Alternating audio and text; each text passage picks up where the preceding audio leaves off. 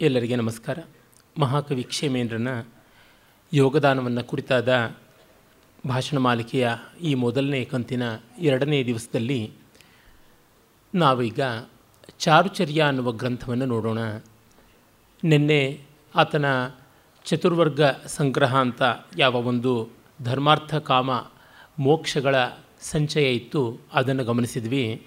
ಈಗ ಆ ಚಾರುಚರ್ಯ ಚಾರುಚರ್ಯ ಅನ್ನುವ ಹೆಸರಿಂದಲೇ ಗೊತ್ತಾಗುತ್ತದೆ. ಒಳ್ಳೆಯ ವರ್ತನೆ, ಒಳ್ಳೆಯ ಬದುಕು, ಒಳ್ಳೆಯ ರೀತಿ ಅನ್ನುವ ಅರ್ಥವುಳ್ಳದ್ದು ಅಂತ ಗೊತ್ತಾಗುತ್ತದೆ. ಹಾಗಂದರೆ ನಮಗೆ ನೀತಿ ಅಂತ ತಾನೇ ತಾನಾಗಿ ಗೊತ್ತಾಗುತ್ತದೆ. ನೀತಿ ಹೇಳುವುದು ಕಷ್ಟ, ಕೇಳುವುದು ತುಂಬಾ ಕಷ್ಟ. ಒಂದು ರೀತಿ ಬೇರೆಯವ್ರಿಗೆ ಹೇಳಬಹುದಾದರೂ ನಾವು ನಮ್ಮ ಮಟ್ಟಿಗೆ ಹೇಳ್ಕೊಳ್ಳೋದು ಕಷ್ಟ. ಆದರೆ ಕ್ಷೇಮೇಂದ್ರ ಅದನ್ನು ಆಕರ್ಷಕವಾಗಿ ಮಾಡಬಲ್ಲ. ತುಂಬ ಸೊಗಸಾದ ಒಂದು ಕ್ರಮವನ್ನೇ ಅವನು ಇಟ್ಟುಕೊಂಡಿದ್ದಾನೆ. ಮತ್ತು ಅವನ ಸುವೃತ್ತ ತಿಲಕ ಅನ್ನುವ ಛಂದೋ ಗ್ರಂಥದಲ್ಲಿ ಗೊತ್ತಾಗುತ್ತದೆ, ನೀತಿ ಬೋಧೆಗೆ ಅನುಷ್ಠುಪ್ ಛಂದಸ್ಸು ಬಹಳ ಸೊಗಸಾಗಿ ಒಗ್ಗಿ ಬರುತ್ತದೆ ಅಂತ. ಅದಕ್ಕೆ ತಕ್ಕಂತೆ ಇವನು ಸುಮಾರು ಒಂದು ನೂರು ನೀತಿ ಶ್ಲೋಕಗಳನ್ನು ಅಚ್ಚುಕಟ್ಟಾಗಿ ಸಂಗ್ರಹ ಮಾಡಿಕೊಟ್ಟಿದ್ದಾನೆ. ಎಲ್ಲ ಪ್ರಾಯಿಕವಾಗಿ ಅನುಷ್ಠುಪ್ ಛಂದಸ್ಸಿನಲ್ಲೇ ಇರುವಂಥವು. ಅನುಷ್ಠುಪ್ಪಿನಲ್ಲಿ ಸ್ಮರಣೆಗೆ ಕೂಡ ಅನುಕೂಲತೆ ತುಂಬ ಉಂಟು. ಡಿ ವಿ ಜಿಯವರು ಕಗ್ಗದಲ್ಲಿ ಹೇಳ್ತಾರಲ್ಲ, ಕವನ ನೆನಪಿಗೆ ಸುಲಭ ಮಂಕುತಿಮ್ಮ ಆಮೇಲೆ ಒಂದು ಸಾಲು ನೀತಿ, ಮತ್ತೊಂದು ಸಾಲು ಅದಕ್ಕೆ ಪೌರಾಣಿಕ ದೃಷ್ಟಾಂತ ಕೊಡ್ತಾನೆ. ಯಾಕೆಂದರೆ ಜನಕ್ಕೆ ನೀತಿ ಅಮೂರ್ತವಾದದ್ದು, ಆ ತತ್ವ ಮೂರ್ತವಾಗಿ ಮನಸ್ಸಿನಲ್ಲಿ ಸ್ಫುಟವಾಗಬೇಕು, ಬಾಳಿಗೆ ಅನ್ವಿತವಾಗಬೇಕು ಅಂತಂದರೆ ಅದನ್ನು ನಡೆದು ಮತ್ತು ಅದನ್ನು ನುಡಿದು ಅದನ್ನು ಬೆಳಕೊಂಡು ಬಂದವರ ಬಗೆ ಏನಾಯಿತು? ಅದು ಬಾಳಿನಲ್ಲಿ ಅನ್ವಿತವಾದವರ ರೀತಿ ಹೇಗಿತ್ತು ಅನ್ನುವುದರ ಒಂದು ಕಲ್ಪನೆ ಬೇಕು. ಎ ಕಾಂಕ್ರೀಟ್ ಅನಾಲಜಿ ಅಂತ ಅನ್ನುವುದು ಬೇಕು ಪರಮಶಾಸ್ತ್ರಕ್ಕಿಂತ ಸರಿಯುದಾಹರಣೆ ಅಂತ ನಾವು ಹೇಳ್ತೀವಲ್ಲ, ಅದು ತುಂಬ ಮುಖ್ಯವಾಗುತ್ತದೆ. ಅಂಥದ್ದನ್ನು ಚಾರುಚರ್ಯನಲ್ಲಿ ಮಾಡಿದ್ದಾನೆ. ಈ ಒಂದು ಮಾಡೆಲ್ ಎಷ್ಟು ಚೆನ್ನಾಗಿರುವಂಥದ್ದು ಅಂದರೆ, ಮುಂದೆ ಕಾಲ ಯಾವುದು ಅಂತ ನಾವು ನಿಶ್ಚಯ ಮಾಡಿ ಹೇಳೋದು ಕಷ್ಟ. ಗುಮಾನಿ ಅಂತ ಒಬ್ಬ ಕವಿ, ಹೆಸರು ತುಂಬ ತಮಾಷೆಯಾಗಿದೆ. ಅವನ ಮೇಲೆ ಗುಮಾನಿ ಇದೆ ಅಂತೆಲ್ಲ ಅಂತೀವಲ್ಲ, ಆ ಗುಮಾನಿ ಕವಿ ಅನ್ನುವಂಥ ವ್ಯಕ್ತಿ, ಅವನು ಇದೇ ರೀತಿಯಾದಂಥ ಒಂದು ಶತಕವನ್ನು ಬರೆದ. ಅದು ಆರ್ಯ ಛಂದಸ್ನಲ್ಲಿರತಕ್ಕಂಥದ್ದು ಪೂರ್ವಾರ್ಧದಲ್ಲಿ ನೀತಿ, ಉತ್ತರಾರ್ಧದಲ್ಲಿ ಪೌರಾಣಿಕವಾದ ದೃಷ್ಟಾಂತವನ್ನು. ಅದೇ ರೀತಿಯಲ್ಲಿ ಕುಸುಮದೇವ ಅನ್ನುವಂಥ ಒಬ್ಬ ಕವಿ, ಪ್ರಾಯಶಃ ಗುಮಾನಿಗಿಂತ ಹಿಂದಿನವನು ಅಂತ ಅನಿಸುತ್ತದೆ. ಅವನು ನೀತಿ ಮತ್ತು ಅದಕ್ಕೆ ಹೃದಯಂಗಮವಾದ ಒಂದು ಲೋಕದ ದೃಷ್ಟಾಂತ ಕೊಟ್ಟ. ಕ್ಷೇಮೇಂದ್ರ ಮಾಡಿದ್ದು, ಅವನನ್ನು ನೋಡಿ ಕುಮಾನಿಕವೇ ಅನುಸರಿಸಿದ್ದು, ಪೌರಾಣಿಕವಾದ ಒಂದು ಕಥಾ ವೃತ್ತಾಂತವನ್ನೇ ದೃಷ್ಟಾಂತವಾಗಿ ಕೊಡ್ತಕ್ಕಂಥದ್ದು.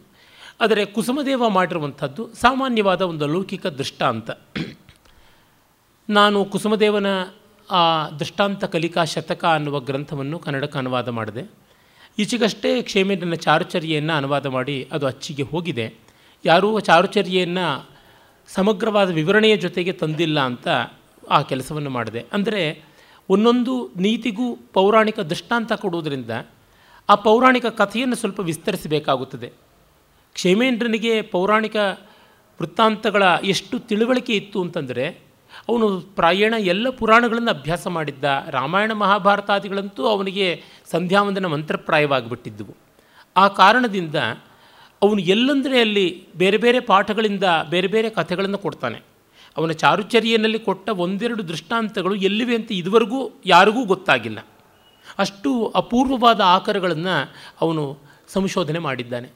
ಆ ಕಾರಣದಿಂದ ಆ ಕಥಾನಕಗಳನ್ನು ಪ್ರತ್ಯೇಕವಾಗಿ ವಿವರಿಸುವಂಥ ಕೆಲಸವನ್ನು ಮಾಡದೆ, ಒಟ್ಟಿನಲ್ಲಿ ಇದೊಂದು ವಿಶಿಷ್ಟವಾದ ಕೃತಿಯಾದ್ದರಿಂದ ಅದರ ಪರಿಚಯ ಮಾಡಿಕೊಳ್ಳುವುದು ಬಹಳ ಒಳ್ಳೆಯದು.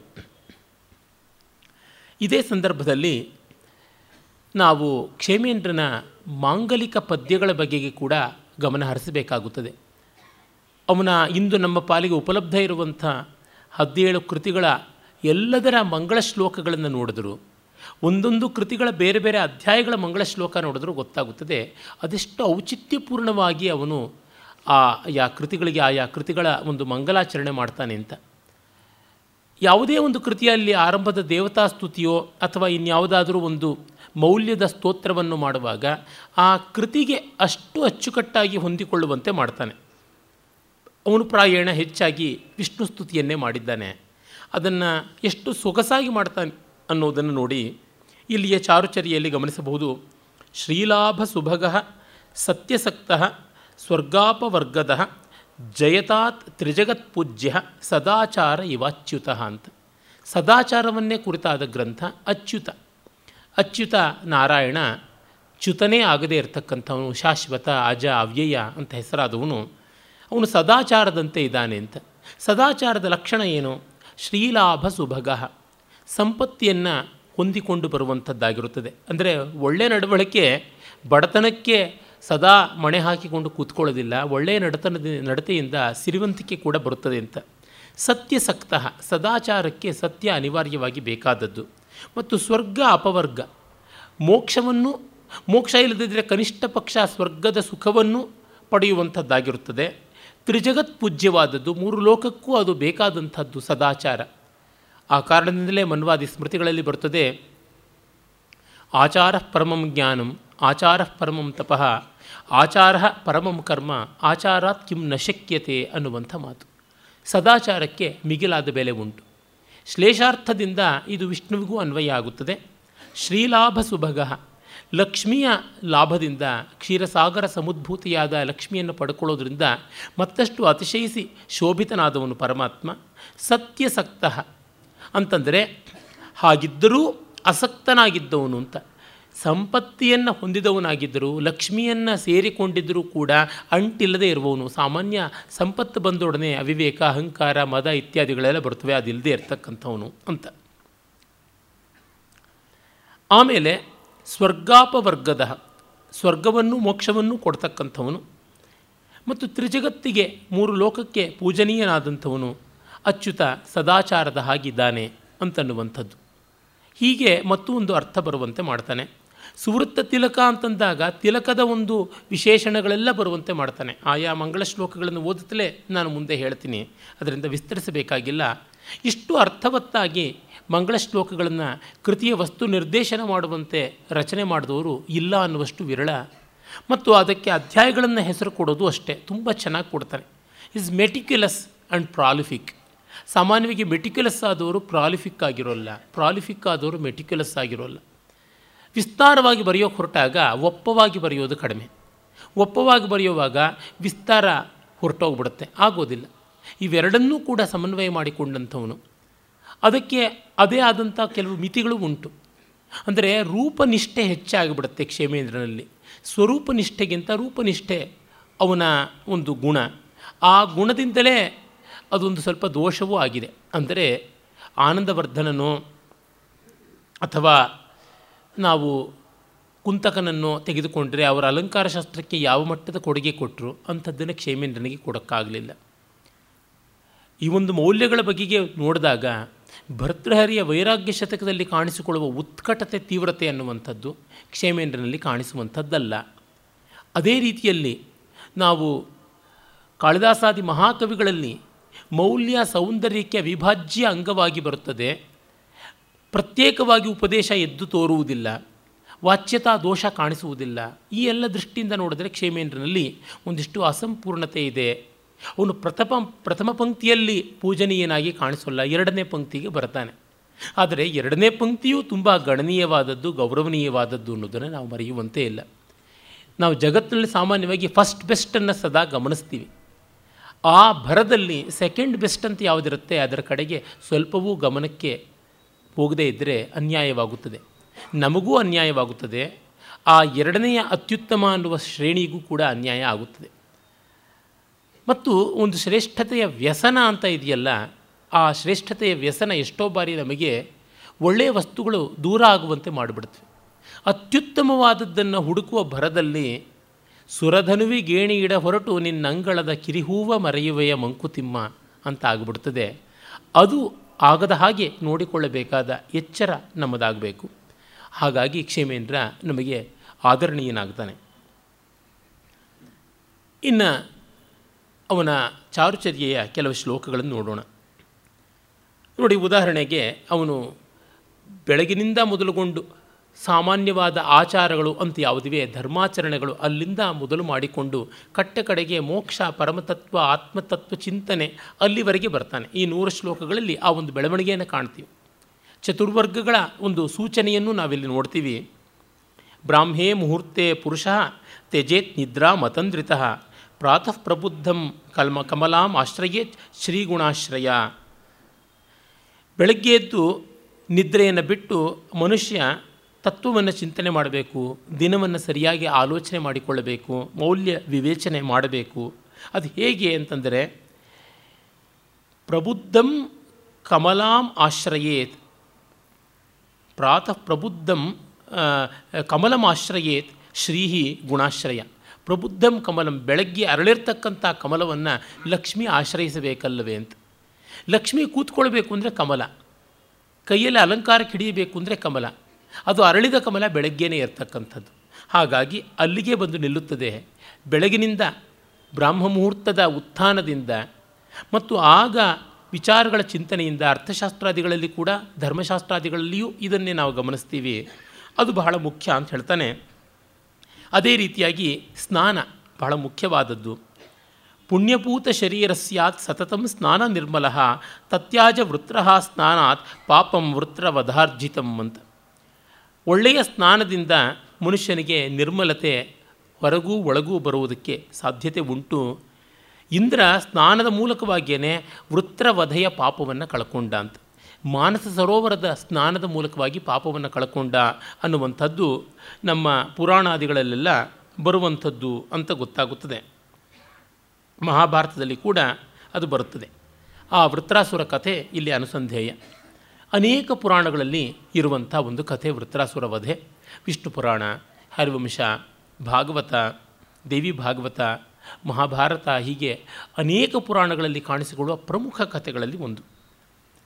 ಮತ್ತು ನೋಡಿ, ಇನ್ನೊಂದು ಶ್ಲೋಕ ಶ್ರಾದ್ದದ ಬಗ್ಗೆ ಹೇಳ್ತಾನೆ ಶ್ರಾದ್ದಂ ಶ್ರದ್ಧಾನ್ವಿತಂ ಕುರ್ಯಾತ್, ಶಾಸ್ತ್ರೋಕ್ತೇನೇವ ವರ್ತ್ಮನ, ಭುವಿ ದದೌ ವಿದ್ವಾನ್, ಭೀಷ್ಮ ಪಾಣೋ ನ ಶಂತನೋಹೋ ಅಂತ. ಭೀಷ್ಮ ಶ್ರಾದ್ದವನ್ನು ವಿಧಿವತ್ತಾಗಿ ಮಾಡುವಾಗ ಪಿಂಡವನ್ನು ದರ್ಭಾಸ್ತರಣದ ಮೇಲೆ ಅರ್ಪಿಸಬೇಕು ಅಂತ ಶ್ರಾದ್ದ ಶಾಸ್ತ್ರ ನಿಯಮ ಉಂಟು. ಆದರೆ ಭೀಷ್ಮ ಶ್ರಾದ್ದ ಮಾಡೋದಕ್ಕೆ ಹೊರಟಾಗ ಅವನ ತಂದೆ ಶಂತನು ಮಗನ ನೈಷ್ಠಿಕವಾದ ಶ್ರಾದ್ದದಿಂದ ಎಷ್ಟು ಪ್ರೀತನಾದ ಅಂದರೆ ತನ್ನ ಕೈಯನ್ನೇ ಚಾಚಿದನಂತೆ ಸಾಕ್ಷಾತ್ತಾಗಿ ಪಿತೃದೇವತಾ ರೂಪದಿಂದ ಬಂದು, ತನ್ನ ಕೈಗೆ ಕೊಡು ಅಂತ. ಆದರೆ ಶಾಸ್ತ್ರವಿಧಿ ಇರುವಂಥದ್ದು ದರ್ಭಾಸ್ತರಣದ ಮೇಲೆ ಪಿಂಡ ಪ್ರದಾನ ಮಾಡಬೇಕು ಅಂತ ಅದಕ್ಕಾಗಿ ದರ್ಭೆ ಮೇಲೆ ಇಟ್ಟ ಹೊರತು ತಂದೆಯ ಕೈ ಕೊಡಲಿಲ್ಲ. ಯಾಕೆಂದರೆ ತಂದೆಯ ವೇಷದಲ್ಲಿ ಮತ್ತಾವುದೋ ಭೂತಪ್ರೇತ ಪಿಶಾಚ ಬಂದಿದ್ದರೆ ಶ್ರಾದ್ದದ ವಾಕ್ಯ ಅದು ಬಹಳ ಮುಖ್ಯ. Go by the letter. Bhishma ಅದೇ ರೀತಿಯಾದವನೇ ಬಿಡಿ. ಅವನಿಗೆ ತತ್ವಕ್ಕಿಂತ ರೂಪವೇ ಮುಖ್ಯವಾಯಿತು. ಭೀಷ್ಮನ ಬದುಕಿನ ವಿಮರ್ಶೆ ಅಂತಂದರೆ ಅವನ ವೈಫಲ್ಯ ವಿಮರ್ಶೆಯೇ ಆಗುತ್ತದೆ, ಇನ್ನೇನೂ ಅಲ್ಲ. ಆದರೆ ಶಾಸ್ತ್ರವಾಕ್ಯಕ್ಕೆ ಬೆಲೆ ಅನ್ನುವುದನ್ನು ಕೊಡಬೇಕಾಗುತ್ತದೆ ಅನ್ನುವುದನ್ನು ತೋರ್ಪಡಿಸೋದಕ್ಕೆ ಅವನು ಹೇಳ್ತಾನೆ. ಶ್ರಾದ್ದ ನಿಯಮ ಅಂದರೆ ಹಾಗೆ ನಿಯಮ ಅನ್ನೋದನ್ನು ಶ್ರಾದ್ದ ನಿಯಮ ಅಂತ ಹೇಳಿದ್ರೇ ಗೊತ್ತಾಗುತ್ತದೆ. ಅದರ ಕಟುತ್ವ ಎಂಥದ್ದು, ನಿರ್ದಯವಾದ, ನೈಷ್ಠಿಕವಾದ ವೃತ್ತಿ ಎಂಥದ್ದು ಅನ್ನುವಂಥದ್ದು. ಮತ್ತು ಕೈಕಾಲು ತೊಳ್ಕೊಳ್ಳೋದ್ರ ಬಗ್ಗೆ ಒಂದು ಮಾತು ಹೇಳ್ತಾನೆ. ಜಪ ಹೋಮಾರ್ಚನಂ ಕುರ್ಯಾತ್ ಸುಧೌತ ಚರಣ ಶುಚಿ ಪಾದಶೌಚ ವಿಹೀನಂ ಹಿ ಪ್ರವಿವೇಶ ನಲಂ ಕಲಿಹಿ ಅಂತ. ಕೈಕಾಲನ್ನು ಶುಭ್ರವಾಗಿ ತಳೆ, ತೊಳೆದುಕೊಳ್ಳಬೇಕು, ಆಚಮನಾದಿಗಳನ್ನು ಮಾಡಬೇಕು, ಆಮೇಲೆ ಜಪ, ಹೋಮ ಇಜ್ಯ ಅರ್ಚನೆ ಇತ್ಯಾದಿಗಳನ್ನು ಮಾಡಬೇಕು. ಕಲಿ ನಳನನ್ನು ಪ್ರವೇಶ ಮಾಡಿದ್ದು ಅವನು ಸರಿಯಾಗಿ ಕಾಲು ತೊಳ್ಕೊಳ್ಳದೇ ಇದ್ದಾಗ ಅಂತ ಬಹಳ ಪ್ರಸಿದ್ಧವಾದ ಕಥೆ ಉಂಟು. ಮಹಾಭಾರತದಲ್ಲಿಯೂ ಬರ್ತದೆ. ನಲೋಪಾಖ್ಯಾನದಲ್ಲಿ ಹನ್ನೆರಡು ವರ್ಷ ಕಲಿ ಅವನೊಳಗೆ ಪ್ರವೇಶ ಮಾಡುವುದು ಹೇಗೆ ಅಂತ ತುಂಬ ಯೋಚನೆ ಮಾಡಿದ. ಅಷ್ಟಿಷ್ಟಷ್ಟು ಯೋಚನೆ ಮಾಡಿದ ಮೇಲೆ ಕಟ್ಟ ಕಡೆಗೆ ಅವನಿಗೆ ಇದೊಂದು ನೆವ ಸಿಕ್ಕಿತು. ಆ ನೆವದಿಂದ ಅವನು ನಲನ ಒಳಹೊಕ್ಕು ಅವನಿಗೆ ದ್ಯೂತ ಪ್ರಲೋಭನವನ್ನು ಉಂಟು ಮಾಡಿ ಅವನ ದಾಯಾದನಾದ ಪುಷ್ಕರನ ಜೊತೆಯಲ್ಲಿ ದ್ಯೂತವಾಡಿ ಸಮಗ್ರವಾದ ರಾಜ್ಯ ಕೋಶಾದಿಗಳನ್ನೆಲ್ಲ ಕಳಕೊಳ್ಳುವಂತೆ ಆಯಿತು ಅನ್ನುವುದು ಪ್ರಸಿದ್ಧವಾಗಿ ವನಪರ್ವದಲ್ಲಿ ನಲೋಪಾಖ್ಯಾನ ಹೇಳುವಂಥದ್ದು. ಅದನ್ನು ಅವನು ಇಲ್ಲಿ ಸ್ಮರಣೆಗೆ ತಂದುಕೊಡ್ತಾನೆ ಅಂದರೆ ಜನರಿಗೆ ಮನಸ್ಸಿಗೆ ಮುಟ್ಟುವಂತೆ ಅವರಿಗಿವೆಲ್ಲ ಕಥೆಗಳು ಕೇಳಿ ಗೊತ್ತಿರುತ್ತದೆ. ಏಕಕಾಲದಲ್ಲಿ ಇದು ಒಂದು ಸ್ವಾರಸ್ಯ. ಒಂದು ಕಡೆಗೆ ನಮ್ಮ ಪುರಾಣ ಕಥೆಗಳನ್ನು ನೆನಪಿಸಿಕೊಡುವುದು ಆಯಿತು, ಮತ್ತೊಂದು ಕಡೆಗೆ ಮೌಲ್ಯಗಳನ್ನು ಪುನರುತ್ಥಾಪನ ಮಾಡಿಕೊಡುವಂಥದ್ದು ಆಯಿತು. ಏಕಕ್ರಿಯಾ ದ್ವ್ಯರ್ಥಕರಿ ಬಭೂವ ಅನ್ನುವ ಮಾತು ಉಂಟಲ್ಲ, ಅದನ್ನು ನಾವಿಲ್ಲಿ ಕಾಣ್ತೀವಿ. ಮತ್ತು ಈ ಕಾರಣದಿಂದಲೇ ಚಾರುಚರ್ಯ ಅಂತ ಗ್ರಂಥವನ್ನು ಈ ಕಾಲಕ್ಕೆ ನಾವು ಉಳಿಸಿಕೊಳ್ಳಬೇಕು. ಮಕ್ಕಳಿಗೆ ಪುರಾಣ ಕಥೆಗಳು ದೂರವಾಗ್ತಾ ಇರುವ ಹೊತ್ತಿನಲ್ಲಿ, ಈ ರೀತಿಯಾಗಿ ಒಂದೊಂದು ಶ್ಲೋಕದ ಒಂದೊಂದು ಸಾಲಿನಲ್ಲಿ ಪುರಾಣ ಕಥೆಗಳ ನೆನಪು ಆಗುತ್ತದೆ, ಮತ್ತೊಂದು ಸಾಲಿನಲ್ಲಿ ಅಡಕವಾಗಿ ಆ ಮೌಲ್ಯ ಕೂಡ ಪ್ರತಿಪಾದಿತವಾಗುವಂಥದ್ದನ್ನು ನೋಡ್ತೀವಿ. ಸಂದರ್ಭ ಬಂತು ಅಂತ ಹೇಳಬೇಕು ಅಂದರೆ, ಸಂಸ್ಕೃತದಲ್ಲಿ ಚಾರುಚರ್ಯ ಅನ್ನುವ ಮತ್ತೊಂದು ಗ್ರಂಥವೂ ಇದೆ. ಅದು ಭೋಜರಾಜನ ಗ್ರಂಥ. ಕ್ಷೇಮೇಂದ್ರನ ಸಮಕಾಲೀನ, ಇವನು ನೂರು ಶ್ಲೋಕಗಳಲ್ಲಿ ಬರೆದರೆ ಅವನು ಸಾವಿರ ಶ್ಲೋಕದಲ್ಲಿ ಬರೆದಿದ್ದಾನೆ. ಭೋಜರಾಜ ಯಾವುದೂ ದೊಡ್ಡದೆ. ಅದು ಪ್ರಧಾನವಾಗಿ ನಿತ್ಯಚರ್ಯೆಯನ್ನು ಕುರಿತಾದದ್ದು. ಆಯುರ್ವೇದ ವೈಶಿಷ್ಟ್ಯವನ್ನು ಒಳಗೊಂಡಿರುವಂಥ ಗ್ರಂಥ. ಯಾರೂ ಅದನ್ನು ಅನುವಾದ ಮಾಡಿದಂತೆ ಇಲ್ಲ, ಬಹಳ ಒಳ್ಳೆಯ ಗ್ರಂಥ. ಭೋಜರಾಜನ ಗುಣದೋಷಗಳಿಗೆಲ್ಲ ಅದು ನಿದರ್ಶನ ಅನ್ಬೋದು. ಅಂದರೆ ವ್ಯಾಪ್ತಿ, ರೇಂಜ್. ಹಲ್ಲುಜ್ಜಿಕೊಳ್ಳೋದಕ್ಕೆ ಎಂಥ ಕಡ್ಡಿ ಬೇಕು ಅನ್ನೋದನ್ನು ಮೊದಲುಗೊಂಡು ವಿವರಿಸ್ತಾನೆ. ಯಾವ್ಯಾವ ವಯಸ್ಸಿನವರಿಗೆ ಎಷ್ಟೆಷ್ಟು ಉದ್ದದ ಕಡ್ಡಿ, ಯಾವ್ಯಾವ ಮರದ ಕಡ್ಡಿ ಅನ್ನೋದು ಮೊದಲುಗೊಂಡು ಹೇಳ್ತಾನೆ. ಈ ವಿಸ್ತಾರ ಎಲ್ಲ ನೋಡಿದಾಗ ಅದು ಭೋಜರಾಜ ಅಂತ ಅನಿಸುತ್ತದೆ. ಅದು ಹೀಗೆ ಅನಷ್ಟು ಶ್ಲೋಕಗಳಲ್ಲಿಯೇ ಪ್ರಾಯಿಕವಾಗಿ ಇರುವಂಥದ್ದು. ಸಂಸ್ಕೃತದ ಶಾಸ್ತ್ರ ಸಾಹಿತ್ಯದ ಸಮೃದ್ಧಿ ನಿಜವಾಗಿಯೂ ವಿಸ್ಮಯಾವಹವಾದದ್ದು. ಅದನ್ನು ನಾವು ಗಮನಿಸಿದರೆ ಇಷ್ಟರ ಮಟ್ಟಿಗೆ ನಾವು ಅದನ್ನು ಪಡ್ಕೊಂಡಿಲ್ಲ ಅನ್ನುವುದು ಗೋಚರವಾಗುತ್ತದೆ. ಈಗ ಅವೆಲ್ಲ ಅಕ್ಷರಾರ್ಥದಲ್ಲಿ ಸರ್ವಾತ್ಮನ ಎಲ್ಲ ವಿವರಗಳಿಂದ ಪ್ರಯೋಜನಕ್ಕೆ ಬಾರದೇ ಇರಬಹುದು. ಆದರೂ ಅವುಗಳ ಒಟ್ಟಂದದ ಕೊಡುಗೆ ಮತ್ತು ಅದರ ಕರ್ತೃಗಳ ಹಾಸು ಬೀಸು, ಅವರ ದೃಷ್ಟಿ ವೈಶಾಲ್ಯ, ದೀರ್ಘ ದೀರ್ಘತರವಾದಂಥ ಅವರ ಆಲೋಚನಾ ಕ್ರಮ, ಇದೆಲ್ಲ ನೋಡಿದಾಗ ನಮಗೆ ಅದು ಬಹಳ ದೊಡ್ಡ ಕೆಲಸ ಅಂತ ಅನಿಸುತ್ತದೆ. ಮತ್ತು ನೋಡಿ ಅವನ ಸೂಕ್ಷ್ಮವಾದಂಥ ದೃಷ್ಟಿಕೋನ ಎಷ್ಟು ಚೆನ್ನಾಗಿ ಇರುತ್ತದೆ ಅನ್ನೋದಕ್ಕೆ ಅವನು ನೀತಿಯನ್ನು ಯಾವ ಸಂದರ್ಭದಿಂದ ಗ್ರಹಿಸ್ತಾನೆ ಅನ್ನೋದು ಬಹಳ ವಿಸ್ಮಯಾವಹವಾದದ್ದು. ಅವನು ಇಲ್ಲಿ ಹೆಚ್ಚಾಗಿ ಮಹಾಭಾರತವನ್ನೇ ತೆಗೆದುಕೊಂಡಿದ್ದಾನೆ. ಕ್ಷೇಮೇಂದ್ರನಿಗೆ ನಮ್ಮ ಆರ್ಷೇಯವಾದ ಗ್ರಂಥಗಳ ಪೈಕಿ ಮಹಾಭಾರತ ಅತ್ಯಂತ ಅಭಿಮಾನಾಸ್ಪದವಾದದ್ದು. ಅವನು ಮಾಡಿದ ರಾಮಾಯಣ, ಭಾರತ, ಬೃಹತ್ಕಥಾ, ಮಂಜರಿ ಇತ್ಯಾದಿ ಸಂಗ್ರಹಗಳ ಪೈಕಿ ಅತ್ಯಂತ ಶ್ರೇಷ್ಠ ಅಂತ ವಿದ್ವಾಂಸರೆಲ್ಲ ಮೆಚ್ಚಿರುವಂಥದ್ದು ಮಹಾಭಾರತವನ್ನೇ. ಅದನ್ನು ಬರೆದ ಮೇಲೆ ಅವನಿಗೆ ವ್ಯಾಸದಾಸ ಅನ್ನುವ ಹೆಸರು ಕೂಡ ಬಂತು ಅನ್ನುವುದನ್ನು ಕೇಳಿದ್ದೀವಿ. ಇಲ್ಲಿ ಮಹಾಭಾರತದ ಮೌಸಲ ಪರ್ವದಿಂದ ಒಂದು ಘಟನೆಯನ್ನು ತೆಗೆದುಕೊಂಡು ನೀತಿಯನ್ನು ಕ್ರೋಢೀಕರಿಸ್ತಾನೆ ನ ಮಧ್ಯ ವ್ಯಸನೀಕ್ಷೀಪ ಕುರ್ಯಾದ್ ವೇತಾಲ ಚೇಷ್ಟಿತಂ ವೃಷ್ಣಯೋ ಹಿ ಯಯುರ್ ಯಯುಃ ಕ್ಷೀಬಾ ತೃಣಪ್ರಹರಣಾಕ್ಷಯಂ. ಕ್ಷೀಬ ಅಂತಂದರೆ ಮತ್ತ ಅಂತ ಅನ್ನುವ ಅರ್ಥ. ವಿರಳವಾಗಿ ಬಳಕೆಗಿರ್ತಕ್ಕಂಥ ಶಬ್ದ. ಕ್ಷೇಮೇಂದ್ರನ ಹೆಸರು ಹೇಳಿದವ್ರಿಗೂ ಶಬ್ದ ದಾರಿದ್ರ್ಯ ಬರೋದಿಲ್ಲ. ನೆನ್ನೆಯೇ ಹೇಳದೆ, ಅವನ ಪದಸಂಪದ ಅಪಾರವಾದದ್ದು ಅಂತ. ನ ಮದ್ಯವ್ಯಸನೀಕ್ಷಿಭ ಕುರ್ಯಾತ್ ವೇತಾಲ ಚೇಷ್ಟಿತಂ. ವೇತಾಲ ಚೇಷ್ಟಿತ ಅನ್ನೋದು ಒಂದು ಇಡಿಯಮ್ಮು ಹುಚ್ಚಾಪಟ್ಟೆ ದೆವ್ವಗುಣಿತ ದೆವ್ವಗೆಲಸ ಮಾಡಬಾರ್ದು ಅಂತನ್ನುವಂಥದ್ದು. ಬೇತಾಳನಂತೆ ಆಡಬಾರ್ದು ಅಂತ. ನ ಮದ್ಯವ್ಯಸನಿ, ಮದ್ಯಪಾನದಲ್ಲಿ ವ್ಯಸನಿಯಾಗಿ ಮತ್ತನಾದವನು. Is an addict and also much intoxicated ಹಾಗಿರುವವನು ಕುಡಿದ ಮೇಲೆ ತೆಪ್ಪಕ್ಕೆ ಕೂತಿರಬೇಕು. ಡೋಂಟ್ ಡ್ರಿಂಕ್ ಆ್ಯಂಡ್ ಡ್ರೈವ್ ಅಂತಂತಾರಲ್ಲ ಹಾಗೆ. ಕುಡೀರಿ ಬೇಕಾದರೆ ತೀರಾ ತೀರಾ ಹಠ ಮಾಡ್ಕೊಂಡಿದ್ರೆ ಏನು ಮಾಡೋದು? ಕುಡಿದು ಸಾಯಿರಿ ಇನ್ಬೇಕು ಆದರೆ ಇನ್ನೊಬ್ಬರನ್ನು ಸಾಯಿಸಿಬೇಡಿ, ತೆಪ್ಪಗೆ ಮನೆಯೊಳಗೆ ಕುಡೀರಿ. ನಾಲ್ಕು ಗೋಡೆ ಮಧ್ಯೆ ಇರಿ. ಆ ರೀತಿಯಲ್ಲಿ ನ ಮಧ್ಯ ವ್ಯಸನೀಕ್ಷೀಭ ಕುರಿಯ ದ್ವೇತಾಲ ಚೇಷ್ಟಿತಂ. ಕುಡಿದು ತೆಪ್ಪಗಿರಬೇಕಲ್ಲದೆ ಅದು ಇದು ಮಾಡೋದಕ್ಕೆ ಹೋಗಬಾರ್ದು. ವೃಷ್ಣಯೋ ಹೇ ಯಯುಹು ಕ್ಷೀಬಾಹ ತೃಣಪ್ರಹರಣ ಕ್ಷಯಂ. ಯಾದವರು ವೃಷ್ಣಿ ವಂಶದವರು ಕುಡಿದು ಜಗಳ ಆಡಿಕೊಂಡು ಅಲ್ಲಿದ್ದ ಜೊಂಡುಗಳನ್ನು, ಆಯುಧಗಳನ್ನು ಹಿಡಿದು ಆ ಜೊಂಡುಗಳೇ ಒನಕೆಗಳಂತೆ ಆಗಿ, ಮುಳ್ಳಿಡದ ಕಬ್ಬಿಣದ ಒನಕೆಗಳಂತೆ ಆಗಿ ಪರಸ್ಪರ ಘಾತದಲ್ಲಿ ಸರ್ವನಾಶವನ್ನು ಉಂಟು ಮಾಡಿದವು ಅಂತಂದರೆ ನಮಗೆ ಗೊತ್ತಾಗುತ್ತೆ. ಯಾವ ರೀತಿಯಲ್ಲಿ ಅದು ಅನರ್ಥಕಾರಿಯಾಯಿತು ಅಂತ. ಇದನ್ನು ಕವಿ ಹೇಳ್ತಾ ಇದ್ದಾನೆ, ಕುಡಿತದ ಕೆಡಕು ಯಾವ ಬಗೆಯಾದದ್ದು ಅಂತ. ಅದಕ್ಕೆ ಯಾದವ ವಂಶನಾಶಕ್ಕಿಂತ ಮಾರ್ಮಿಕವಾದ ದೃಷ್ಟಾಂತ ಇನ್ಯಾವುದಿದೆ.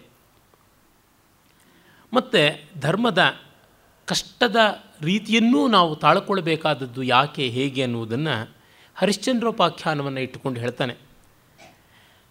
ನತ್ಯಜೇ ಧರ್ಮ ಮರ್ಯಾದಾಂ ಅಪಿ ಕ್ಲೇಶ ದಶಾಂ ಶ್ರಿತ ಹರಿಶ್ಚಂದ್ರೋ ಹಿ ಧರ್ಮಾರ್ಥಿ ಸೇಹೇ ಚಂಡಾಲ ದಾಸತಾಂ. ದೇವಿ ಭಾಗವತ ಮತ್ತು ಐತರೇಯ ಬ್ರಾಹ್ಮಣ ಮೊದಲಾದ ಅನೇಕ ಗ್ರಂಥಗಳಲ್ಲಿ ಬರುವಂಥದ್ದು ಹರಿಶ್ಚಂದ್ರೋಪಾಖ್ಯಾನ. ಆ ಹರಿಶ್ಚಂದ್ರೋಪಾಖ್ಯಾನವನ್ನು ಇಟ್ಟುಕೊಂಡು ಇವನು ಬರೀತಾ ಇದ್ದಾನೆ. ಧರ್ಮ ಮರ್ಯಾದೆ ಎಷ್ಟು ಕಷ್ಟಕಾರಿಯಾದರೂ ಧರ್ಮದ ಎಲ್ಲೆ ಅದನ್ನು ಮೀರದೆ ನಡ್ಕೊಳ್ಬೇಕು. ಹರಿಶ್ಚಂದ್ರ ಆ ಧರ್ಮದ ಚೌಕಟ್ಟಿಗೋಸ್ಕರವಾಗಿ ತನ್ನ ಪತ್ನಿ ಪುತ್ರ ವಿಕ್ರಯ ಮಾಡಿಕೊಂಡು ಚಂಡಾಲನಿಗೂ ದಾಸನಾಗಿದ್ದ. ಇದು ನಮಗೆ ಗಮನೀಯವಾದದ್ದು ಅಂತ. ಹರಿಶ್ಚಂದ್ರ ಎಷ್ಟು ದಿವಸ ಇದ್ದನು, ತುಂಬ ಅಲ್ಪಕಾಲ ಅಂತ ನಮಗೆ ಗೊತ್ತಾಗುತ್ತದೆ. ಆದರೆ ಅವನ ಕೀರ್ತಿ ಅನಲ್ಪ ಕಾಲ ಉಳಿಯಿತು. ಧರ್ಮದ ದೊಡ್ಡತನ ಅಲ್ಲಿ ಉಂಟು. ರಿಲೇಯಬಿಲಿಟಿ ಅದು ಬಹಳ ಮುಖ್ಯವಾಗಿ ಬೇಕಾದದ್ದು. ಡಿಪೆಂಡಬಿಲಿಟಿ ಅದು ತುಂಬ ಮುಖ್ಯವಾಗಿ ಬೇಕಾದದ್ದು. ಇವನನ್ನು ನಚ್ಚಿಕೊಂಡ್ರೆ ನಮಗೆ ತೊಂದರೆ ಇಲ್ಲ ಅಂತ ಅನ್ನಿಸದೇ ಇದ್ದರೆ ಆಗ ಅದು ಕೊಡುವ ಸಮಾಧಾನ, ಮತ್ತಿನ್ಯಾವುದೂ ಕೊಡುವಂಥದ್ದಲ್ಲ. ತುಂಬ ಜನಕ್ಕೆ ಬರುವುದು ಇದೇ ದೊಡ್ಡ ಸಮಸ್ಯೆ. ಅವರು ತಾವು ಯಾರನ್ನೂ ನಚ್ಚಲಾರರು, ತಮ್ಮನ್ನು ಯಾರೂ ನಚ್ಚದಂತೆ ಮಾಡಿಕೊಳ್ತಾರೆ. ಈ ಥರ ಇರುವ ಪ್ರಪಂಚ ಬಾಳೋದಕ್ಕಾಗೋದಿಲ್ಲ. ನಾಳೆ ನೀರು ಬರೋಲ್ಲ ಅಂತ ಪೇಪರಲ್ಲಿ ಹಾಕಿದ್ರೆ ನೀರು ಬರಬಾರ್ದು. ಇವತ್ತು ಬರುತ್ತೆ ಅಂತಂದರೆ ಬಂದೇ ಬರಬೇಕು. ಹಾಗಿದ್ದಾಗ ಜನ ಅನಾವಶ್ಯಕವಾಗಿ ಪೋಲು ಮಾಡೋದಿಲ್ಲ. ಮಡಕೆ, ಕುಡಿಕೆ, ಲೋಟ, ಉದ್ರಣೆ ಅಂತ ಮೊದಲುಗೊಂಡು ಎಲ್ಲದರೊಳಗೂ ತುಂಬಿಟ್ಟುಕೊಳ್ಳೋದಿಲ್ಲ. ಏನಿಲ್ಲ ನೋಡಿ, ಒಂದು ಬ್ಯಾಂಕ್ ದಿವಾಳಿ ಆಗಬೇಕು ಅಂದರೆ ಕಾರಣ ಏನು? ಆ ಬ್ಯಾಂಕಿನಲ್ಲಿ ಹಣಕ್ಕೆ ಭದ್ರತೆ ಇಲ್ಲ ಅನ್ನುವ ಸುದ್ದಿ, ಗಾಳಿ ಸುದ್ದಿ ಬಂದರೆ ಸಾಕು, ಎಲ್ಲರೂ ಡೆಪಾಸಿಟ್ಸ್ ವಿಡ್ರಾ ಮಾಡಿಬಿಡ್ತಾರೆ. ಅಷ್ಟು ಹಾರ್ಡ್ ಕ್ಯಾಶ್ ಎಲ್ಲಿರುತ್ತದೆ? ಎಲ್ಲೆಲ್ಲೆಲ್ಲಿಯೋ ಸಾಲದಲ್ಲಿ ಮತ್ತೊಂದು ಕಡೆ ಎಲ್ಲ ವಿತೀರ್ಣವಾಗಿರುತ್ತದೆ. ಇನ್ನು ಎಲ್ಲಿಯೋ ಸ್ಟಾಕ್ಗಳ ಮಧ್ಯೆ ಶೇರ್ಸ್ ಮಧ್ಯೆ, ಇವುಗಳ ಮಧ್ಯೆ ಎಲ್ಲ ಅದರ ಒಂದು ವಿನಿಯೋಗವಾಗಿರುತ್ತದೆ. ಹೀಗಿರುವಾಗ ಹಣ ಎಲ್ಲಿ ಸಿಗುವಂಥದ್ದು? ಆಗುವಂಥದ್ದಲ್ಲ. ಹಾಗಾಗಿ ಆ ಮಟ್ಟದ ಕ್ರೆಡಿಬಿಲಿಟಿ ಇದೆಯಲ್ಲ, ತುಂಬ ಮುಖ್ಯ. ಅದು ಹರಿಶ್ಚಂದ್ರ ಮಾಡಿಕೊಂಡದ್ದು. ಅದನ್ನು ಕವಿ ತಿಳಿಸ್ತಾ ಇದ್ದಾನೆ. ಮತ್ತು ತಂದೆ ತಾಯಂದಿರನ್ನು ಯಾವುದೇ ಕಾರಣದಿಂದಲಾಗಲಿ ತೃಪ್ತಿಪಡಿಸಬೇಕು ಅನ್ನುವ ನೀತಿಯನ್ನು ಹೇಳ್ತಾನೆ. ಅದಕ್ಕೆ ಎಲ್ಲ ಪುರಾಣಗಳಲ್ಲಿ ಬರುವಂಥ ಒಂದು ದೊಡ್ಡ ಕಥೆಯನ್ನೇ ತೆಗೆದುಕೊಂಡಿದ್ದಾನೆ. ವಿಶೇಷವಾಗಿ ಮಹಾಭಾರತದ ಆದಿಪರ್ವ. ಯಾವುದನ್ನು ನಾವು ಮೊತ್ತ ಮೊದಲಿಗೆ ಬರುವಂತಹ ಅಸ್ತಿಕ ಪರ್ವ ಅಂತೀವಿ ಅಲ್ಲಿಯೇ ಕಾಣ್ತೀವಿ. ಅಸ್ತಿಕೋಪ ಪರ್ವದಲ್ಲಿ ಮಾತರಂ ಪಿತರಂ ಭಕ್ತಿಯ ನ ಪ್ರಕೋಪಯೇತ್ ಮಾತೃಶಾಪೇನ ನಾಗಾನಾಂ ಸರ್ಪಸತ್ರೇ ಭವತ್ಕ್ಷಯ ಏನೇ ಆಗಲಿ ತಂದೆ ತಾಯಿಗಳನ್ನು ಅಟ್ ಎನಿ ಕಾಸ್ಟ್ ಸಂತೋಷಪಡಿಸಬೇಕು. ಹಾಗೆ ಮಾಡದೇ ಇದ್ದಿದ್ದರಿಂದಲೇ ತಕ್ಷಕಾದಿಗಳು ಮಾಡಿದರು. ವಾಸುಕಿ ಅನಂತ ಮೊದಲಾದವರು ಮಾಡಲಿಲ್ಲವಾದ್ದರಿಂದ ಕದ್ರುವಿನ ಶಾಪಕ್ಕೆ ತುತ್ತಾಗಿ ಜನಮೇಜಯನ ಯಜ್ಞದಲ್ಲಿ ಭಸ್ಮೀಭೂತರಾದರು ಅಂತ. ಇದರ ಮೌಲ್ಯದ ಒಂದು ಮುಖವನ್ನು ಕವಿ ತೆಗೆದುಕೊಂಡಿದ್ದಾನೆ. ತುಂಬ ವ್ಯಾಪಕವಾದ ಮುಖ್ಯ, ಮುಖ್ಯವಾದಂಥ ಆ ಮುಖ ಯಾವುದು ಅಂತಂದರೆ, ತಾಯಿಯಾಗಲಿ ತಂದೆಯಾಗಲಿ ಅನ್ಯಾಯವನ್ನು ಮಾಡು ಅಂದರೆ ಮಾಡಬಾರ್ದು. ವಿನತೆ ತಾನು ಮಾಡೋದಕ್ಕೆ ಹೊರಟಂಥದ್ದನ್ನು ವಿರೋಧಿಸಬೇಕು ಅಂತ ಕದ್ರು, ಬೇಕು ಅಂತಲೇ ಉಚ್ಚೈಶ್ರವಸ್ಸಿನ ಬಾಲ ಕಪ್ಪುಗಿದೆ ಅಂತ ಜಿದ್ದು ಹಠ ಸುಳ್ಳನ್ನು ಸಾಧಿಸಿದಳು, ಅದಕ್ಕೆ ಸಹಕಾರ ಕೊಡಬೇಕು ಅಂತ ಕೇಳಿ ಇಲ್ಲ ಅಂತ ಅನಿಸಿಕೊಂಡ ಮೇಲೆ ಆ ರೀತಿಯಾದ ಅಸಹಕಾರಿಗಳಾದಂಥ ಒಳ್ಳೆಯ ಸರ್ಪಗಳಿಗೆಲ್ಲರಿಗೂ ನೀವು ಜನಮೇಜಯನ ಯಜ್ಞದಲ್ಲಿ ಬಿದ್ದು ನಾಶವಾಗಿ ಸರ್ಪಸತ್ರದಲ್ಲಿ ಅಂತ ಶಾಪ ಕೊಟ್ಟಳು ಅದನ್ನು ಮಾಡಿಕೊಟ್ಟಂಥ ಕಾರ್ಕೋಟಕ ಮೊದಲಾದವರಿಗೆಲ್ಲರಿಗೂ ಅನುಗ್ರಹ ಮಾಡಿದಳು ಅಂತ ಗೊತ್ತಾಗುತ್ತದೆ ಕಥೆ. ಈ ಕಥೆಯ ಆಂಶಿಕ ಭಾಗವನ್ನು ಇಟ್ಟುಕೊಂಡಿದ್ದಾನೆ. ಆದರೆ ವ್ಯಾಪಕವಾದಂಥ ಭಾಗದ ನೀತಿ ಬೇರೆಯಾದದ್ದು. ಎಷ್ಟೋ ಬಾರಿ ಆ ಥರ ಇರುತ್ತದೆ. ಅಲಂಕಾರ ಶಾಸ್ತ್ರವನ್ನೇ ಒಂದು ಉದಾಹರಣೆಗೆ ತೆಗೆದುಕೊಂಡ್ರೆ ಒಂದು ಪದ್ಯದಲ್ಲಿ ಒಂದು ಸಾಲಿನಲ್ಲಿ ರೂಪಕ ಅಲಂಕಾರ ಇರುತ್ತೆ, ಮತ್ತೊಂದು ಸಾಲಿನಲ್ಲಿ ಅತಿಶಯೋಕ್ತಿ ಅಲಂಕಾರ ಇರುತ್ತದೆ, ಇನ್ನೊಂದು ಸಾಲಿನಲ್ಲಿ ದೃಷ್ಟಾಂತ ಅಲಂಕಾರ ಇರುತ್ತದೆ. ರೂಪಕ ಅಲಂಕಾರಕ್ಕೆ ಪದ್ಯ ಉದಾಹರಣೆ ಕೊಟ್ಟರೆ ಮಿಕ್ಕಿದ್ದಕ್ಕೆ ಅಲ್ಲವೇ? ಅಲ್ಲ ಅಂತಲ್ಲ. ಆದರೆ ಇಲ್ಲಿ ವ್ಯಪದೇಶ ಇರುವಂಥದ್ದು ಅಂತ ಆ ರೀತಿಯಾಗಿ ಈ ಕಥೆಯನ್ನು ನೋಡಬೇಕು. ಹಾಗೆ ತಂದೆಗೆ ಸಂತೋಷ ಕೊಡಬೇಕು ಅನ್ನೋದನ್ನು ಹೇಳ್ತಾನೆ. ಅದು ಮಹಾಭಾರತದಲ್ಲೇ ಬರ್ತಕ್ಕಂಥ, ಅದೇ ಸಂಭವ ಪರ್ವದಲ್ಲಿ, ಅಂದರೆ ಆದಿಪರ್ವದ ಆರಂಭದಲ್ಲಿಯೇ. ಜರಾಗ್ರಹಣ ತುಷ್ಟೇನ ನಿಜ ಯೌವನದ ಸುತಃ ಕೃತಕ್ಕನೀಯಾನ್ ಪ್ರಣತಶ್ಚಕ್ರವರ್ತಿ ಯಯಾತಿನ ತಂದೆಯನ್ನು ತಾನು ತನ್ನ ಯೌವನ ಕೊಟ್ಟು ಅವನ ಮುಪ್ಪನ್ನು ಪಡ್ಕೊಳ್ಳೋದರ ಮೂಲಕವಾಗಿ ಪೂರು ತೃಪ್ತಿಪಡಿಸಿದ ಚಕ್ರವರ್ತಿಯೂ ಆದ ಹಿರಿಯರಿಗೆ ಗೌರವ ಬರುವಂತೆ, ಪ್ರೀತಿಪಾತ್ರರಾಗುವಂತೆ ನಡ್ಕೊಳ್ಬೇಕು ಅಂತ. ಇಲ್ಲಿಯೂ ಅಷ್ಟೇ ಯಯಾತಿ ಮಾಡಿದ್ದು ಸರಿಯಾ? ಮಗನ ಯೌವನವನ್ನು ಧ್ವಂಸ ಮಾಡಿದನಲ್ಲ? ಈ ಮಟ್ಟದಲ್ಲಿ ಆಲಸ್ಯ ಅನ್ನುವ ಪುಂಖಾನುಪುಂಖವಾಗಿ ಉಪಪ್ರಶ್ನೆಗಳು ಹೇಳಬಹುದು. ಆದರೆ ತಾತ್ಪರ್ಯ ಎಷ್ಟು? ತಂದೆ ತಾಯಿಗಳಿಗೆ ಗೌರವ ಬರುವಂತೆ ನಡ್ಕೊಳ್ಬೇಕು. ಅವರಿಗೆ ತೃಷ್ ತುಷ್ಟಿಯಾಗುವಂತೆ, ತೃಪ್ತಿಯಾಗುವಂತೆ ಬಾಳಬೇಕು. ಎಹ್ ಪ್ರೀಣಯೇ ಸುಚರಿತೆ ಪಿತರಂ ಸಪುತ್ರ ಅನ್ನುವ ಮಾತೆ ಭರ್ತೃಹರಿದು ಉಂಟಲ್ಲ. ಹಾಗೆ ಈ ರೀತಿಯಾಗಿ ನೀತಿಗಳನ್ನು ಹೇಳ್ತಾ ಬರ್ತಾನೆ. ಆಮೇಲೆ ಕೃತಜ್ಞತೆಯ ಅನರ್ಥ ಎಂಥದ್ದು ಮತ್ತು ಕೃತಜ್ಞತೆಯ ದೊಡ್ಡತನ ಏನು ಅನ್ನೋದನ್ನು ಒಂದು ಸುಭಾಷಿತದಲ್ಲಿ ಹೇಳ್ತಾನೆ. ಅವಿಸ್ಮೃತೋಪಕಾರಸ್ಯ ನ ಕುರ್ವೀತ ಕೃತಘ್ನತಾಂ, ಹತ್ವೋಪಕಾರಿಣಂ ವಿಪ್ರೋ ನಾಡೀಜಂಗಂ ಅಧಶ್ಚ್ಯುತಃ ಅಂತ. ಇದು ಮಹಾಭಾರತದಲ್ಲಿಯೇ ಬರುವಂಥ ಒಂದು ಮಾರ್ಮಿಕವಾದ ಕಥೆ ನಾಡೀಜಂಗೋಪಾಖ್ಯಾನ ಅಂತ. ನಾಡೀಜಂಘ ಒಂದು ಕೊಕ್ಕರೆ.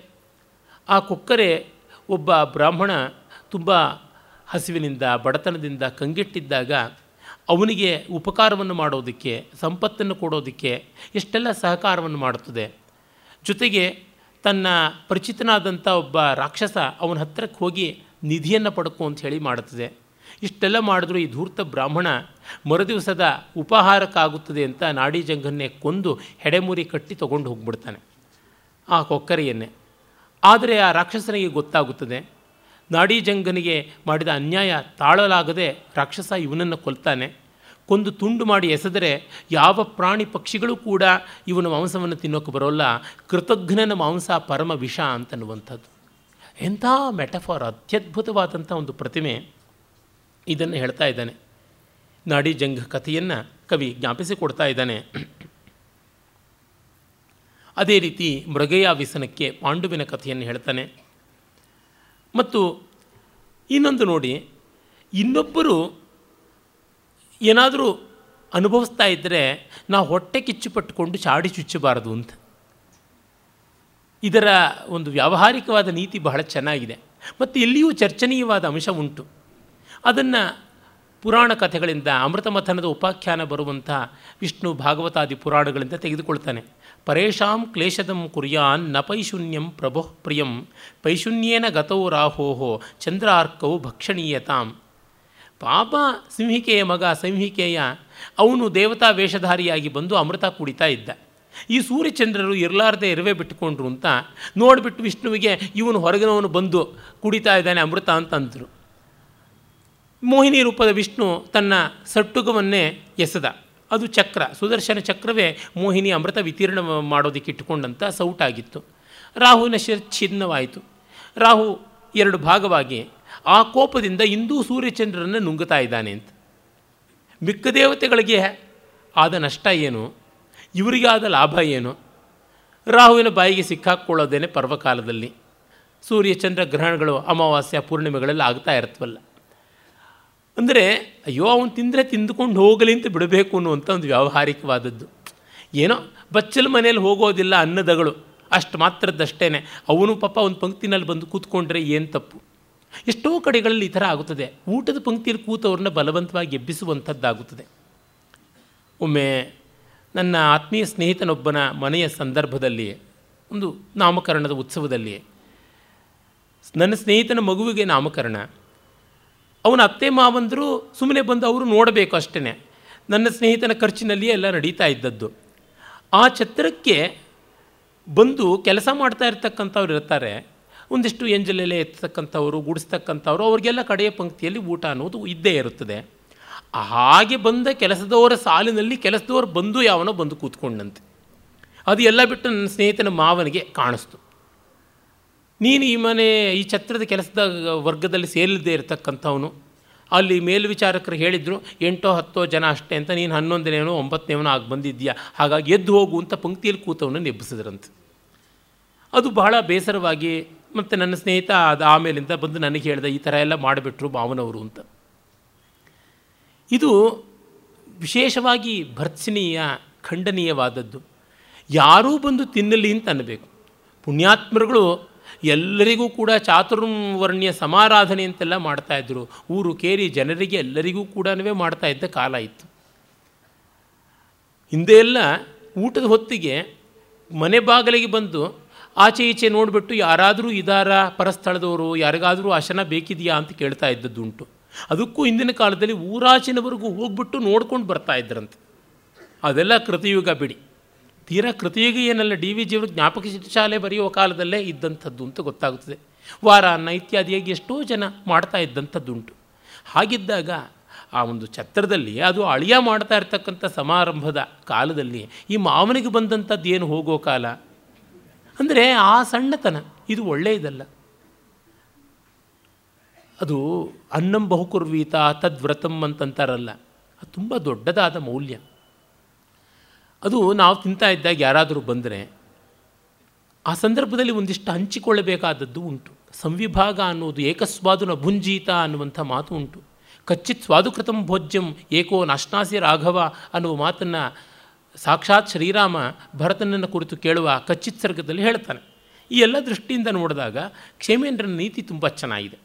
ನಿಜ, ಇದಕ್ಕೆ ಇನ್ನೊಂದು ಉಪಪ್ರಶ್ನೆಯೂ ಉಂಟು.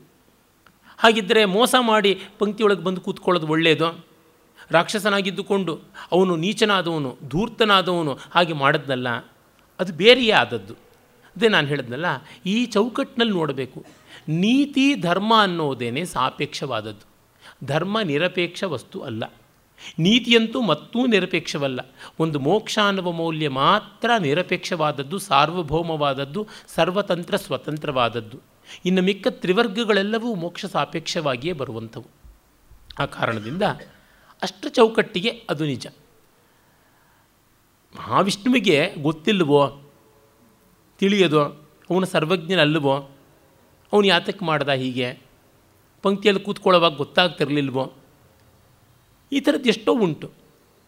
ಆಮೇಲೆ ನಾವು ಆ ಒಂದು ಎಚ್ಚರವನ್ನು ಮತ್ತೊಂದು ತಿಳಿಸುವುದು ಮಾಡುವಾಗ ಬೇಕಾದ್ರೆ ಅದಕ್ಕಾಗಿಯೇ ರಕ್ಷಕರಾಗಿ ನಿಂತುಕೊಳ್ಳೋಣ, ಬಾರದಂತೆ ತಡೆಯೋಣ, ಹೀಗೇನೋ ಒಂದು ಮಾಡಬೇಕಾಗಿತ್ತು.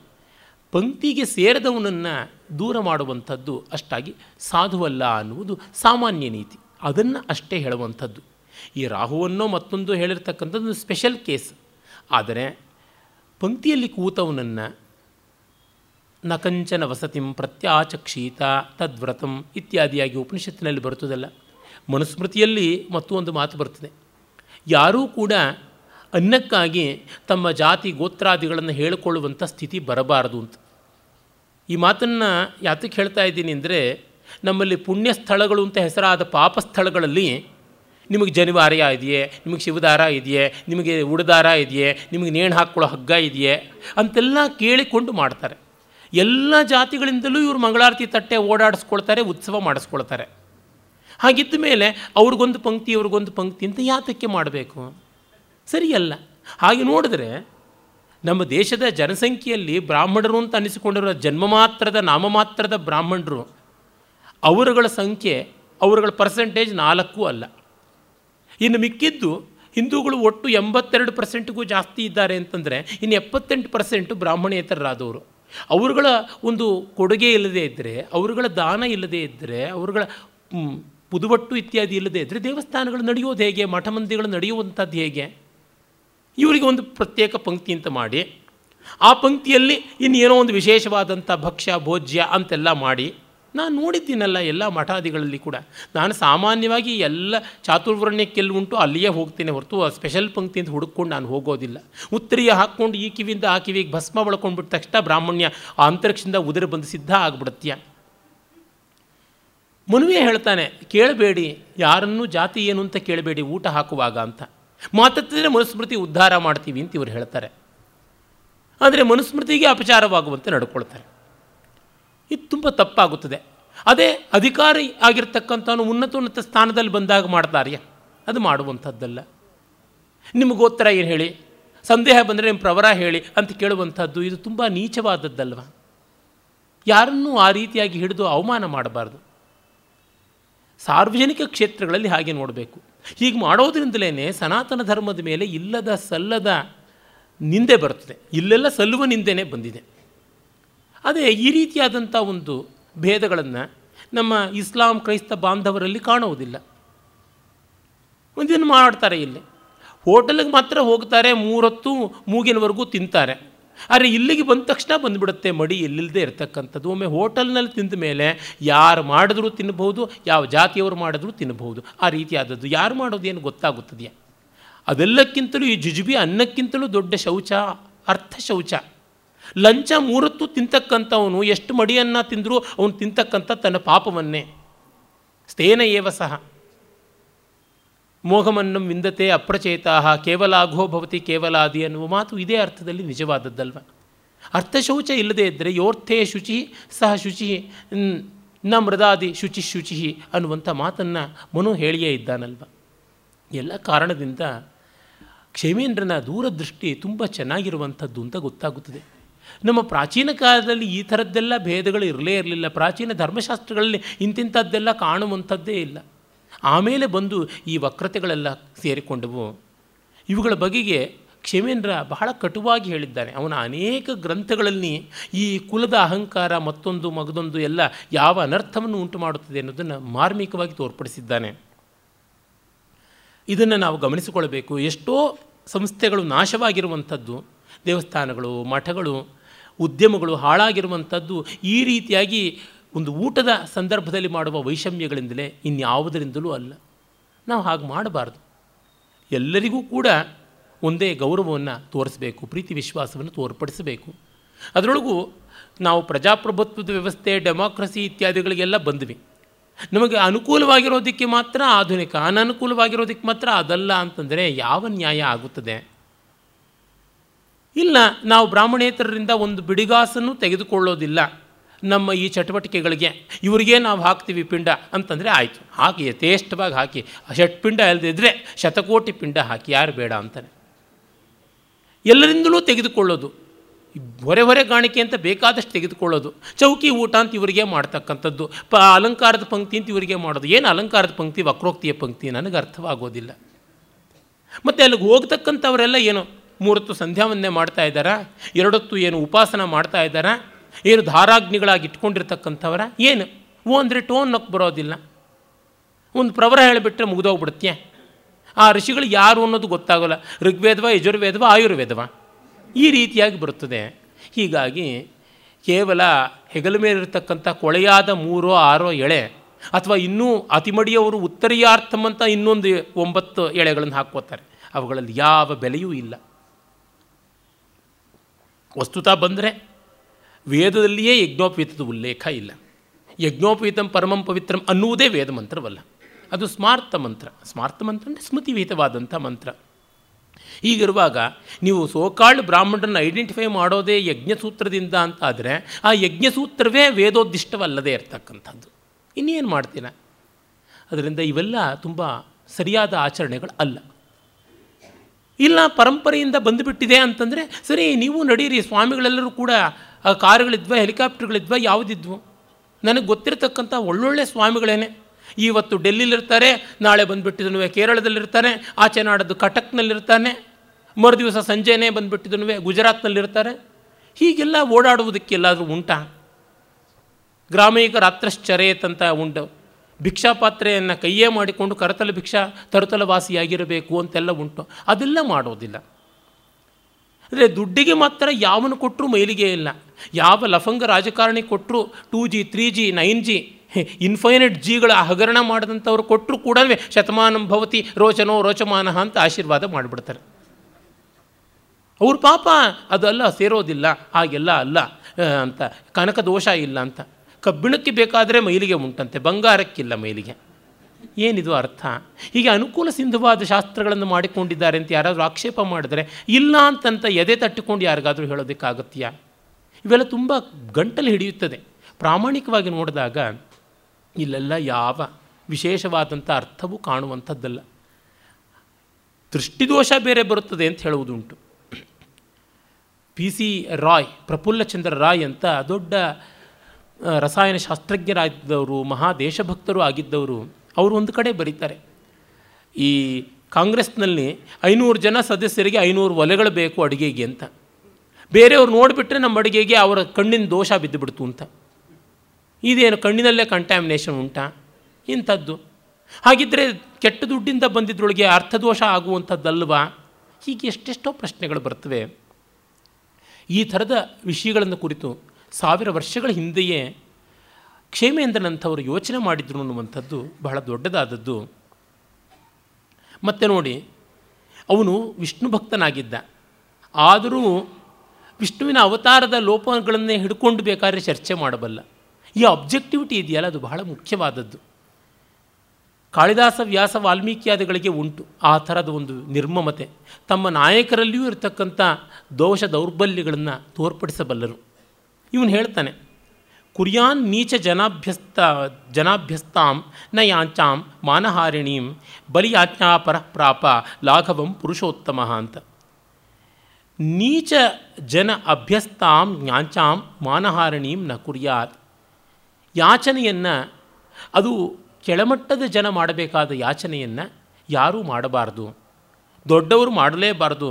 ಬಲಿಯನ್ನು ಬೇಡಿ, ಪುರುಷೋತ್ತಮನೂ ಕೂಡ ವಾಮನನಾಗಿಬಿಟ್ಟ ಅಂತ. ಕುಬ್ಜನಾಗಿಬಿಟ್ಟ ಅಂತ. ನನ್ನ ಸ್ನೇಹಿತ ವಾಸುಕಿಯ ಸೋದರತ್ತೆ, ಅವರು ಸುಮಾರು ತಮ್ಮ ಇಪ್ಪತ್ತೆರಡು ಇಪ್ಪತ್ತ್ಮೂರು ವಯಸ್ಸಿಗೆ ಕಣ್ಣುಗಳನ್ನು ಕಳ್ಕೊಂಡ್ಬಿಟ್ರು. ಮೊನ್ನೆ ಮೊನ್ನೆ ಒಂದು ತಿಂಗಳ ಕೆಳಗೆ ಆಕೆ ತೀರಿಕೊಂಡ್ರು.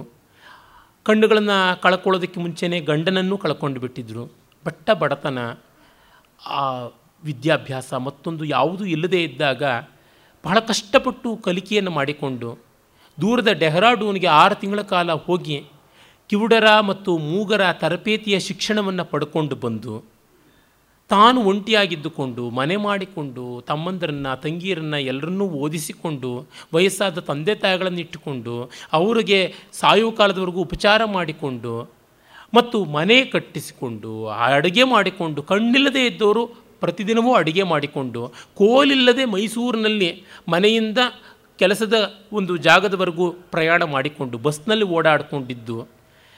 ಬೇಕಾದಷ್ಟು ಹಣ ಸಂಪಾದಿಸಿ ಎಲ್ಲರಿಗೂ ದಾನ ಧರ್ಮಗಳನ್ನು ಮಾಡಿ, ದೇವಸ್ಥಾನಗಳಿಗೆ ದತ್ತಿ ಕೊಟ್ಟು, ಮನೆ ಮುಂದೆ ಒಂದು ತೊಟ್ಟಿ ಕಟ್ಟಿಸಿ, ಹಸು, ಕರು, ದನ ಇತ್ಯಾದಿಗಳು ನೀರು ಕುಡಿಬೇಕು.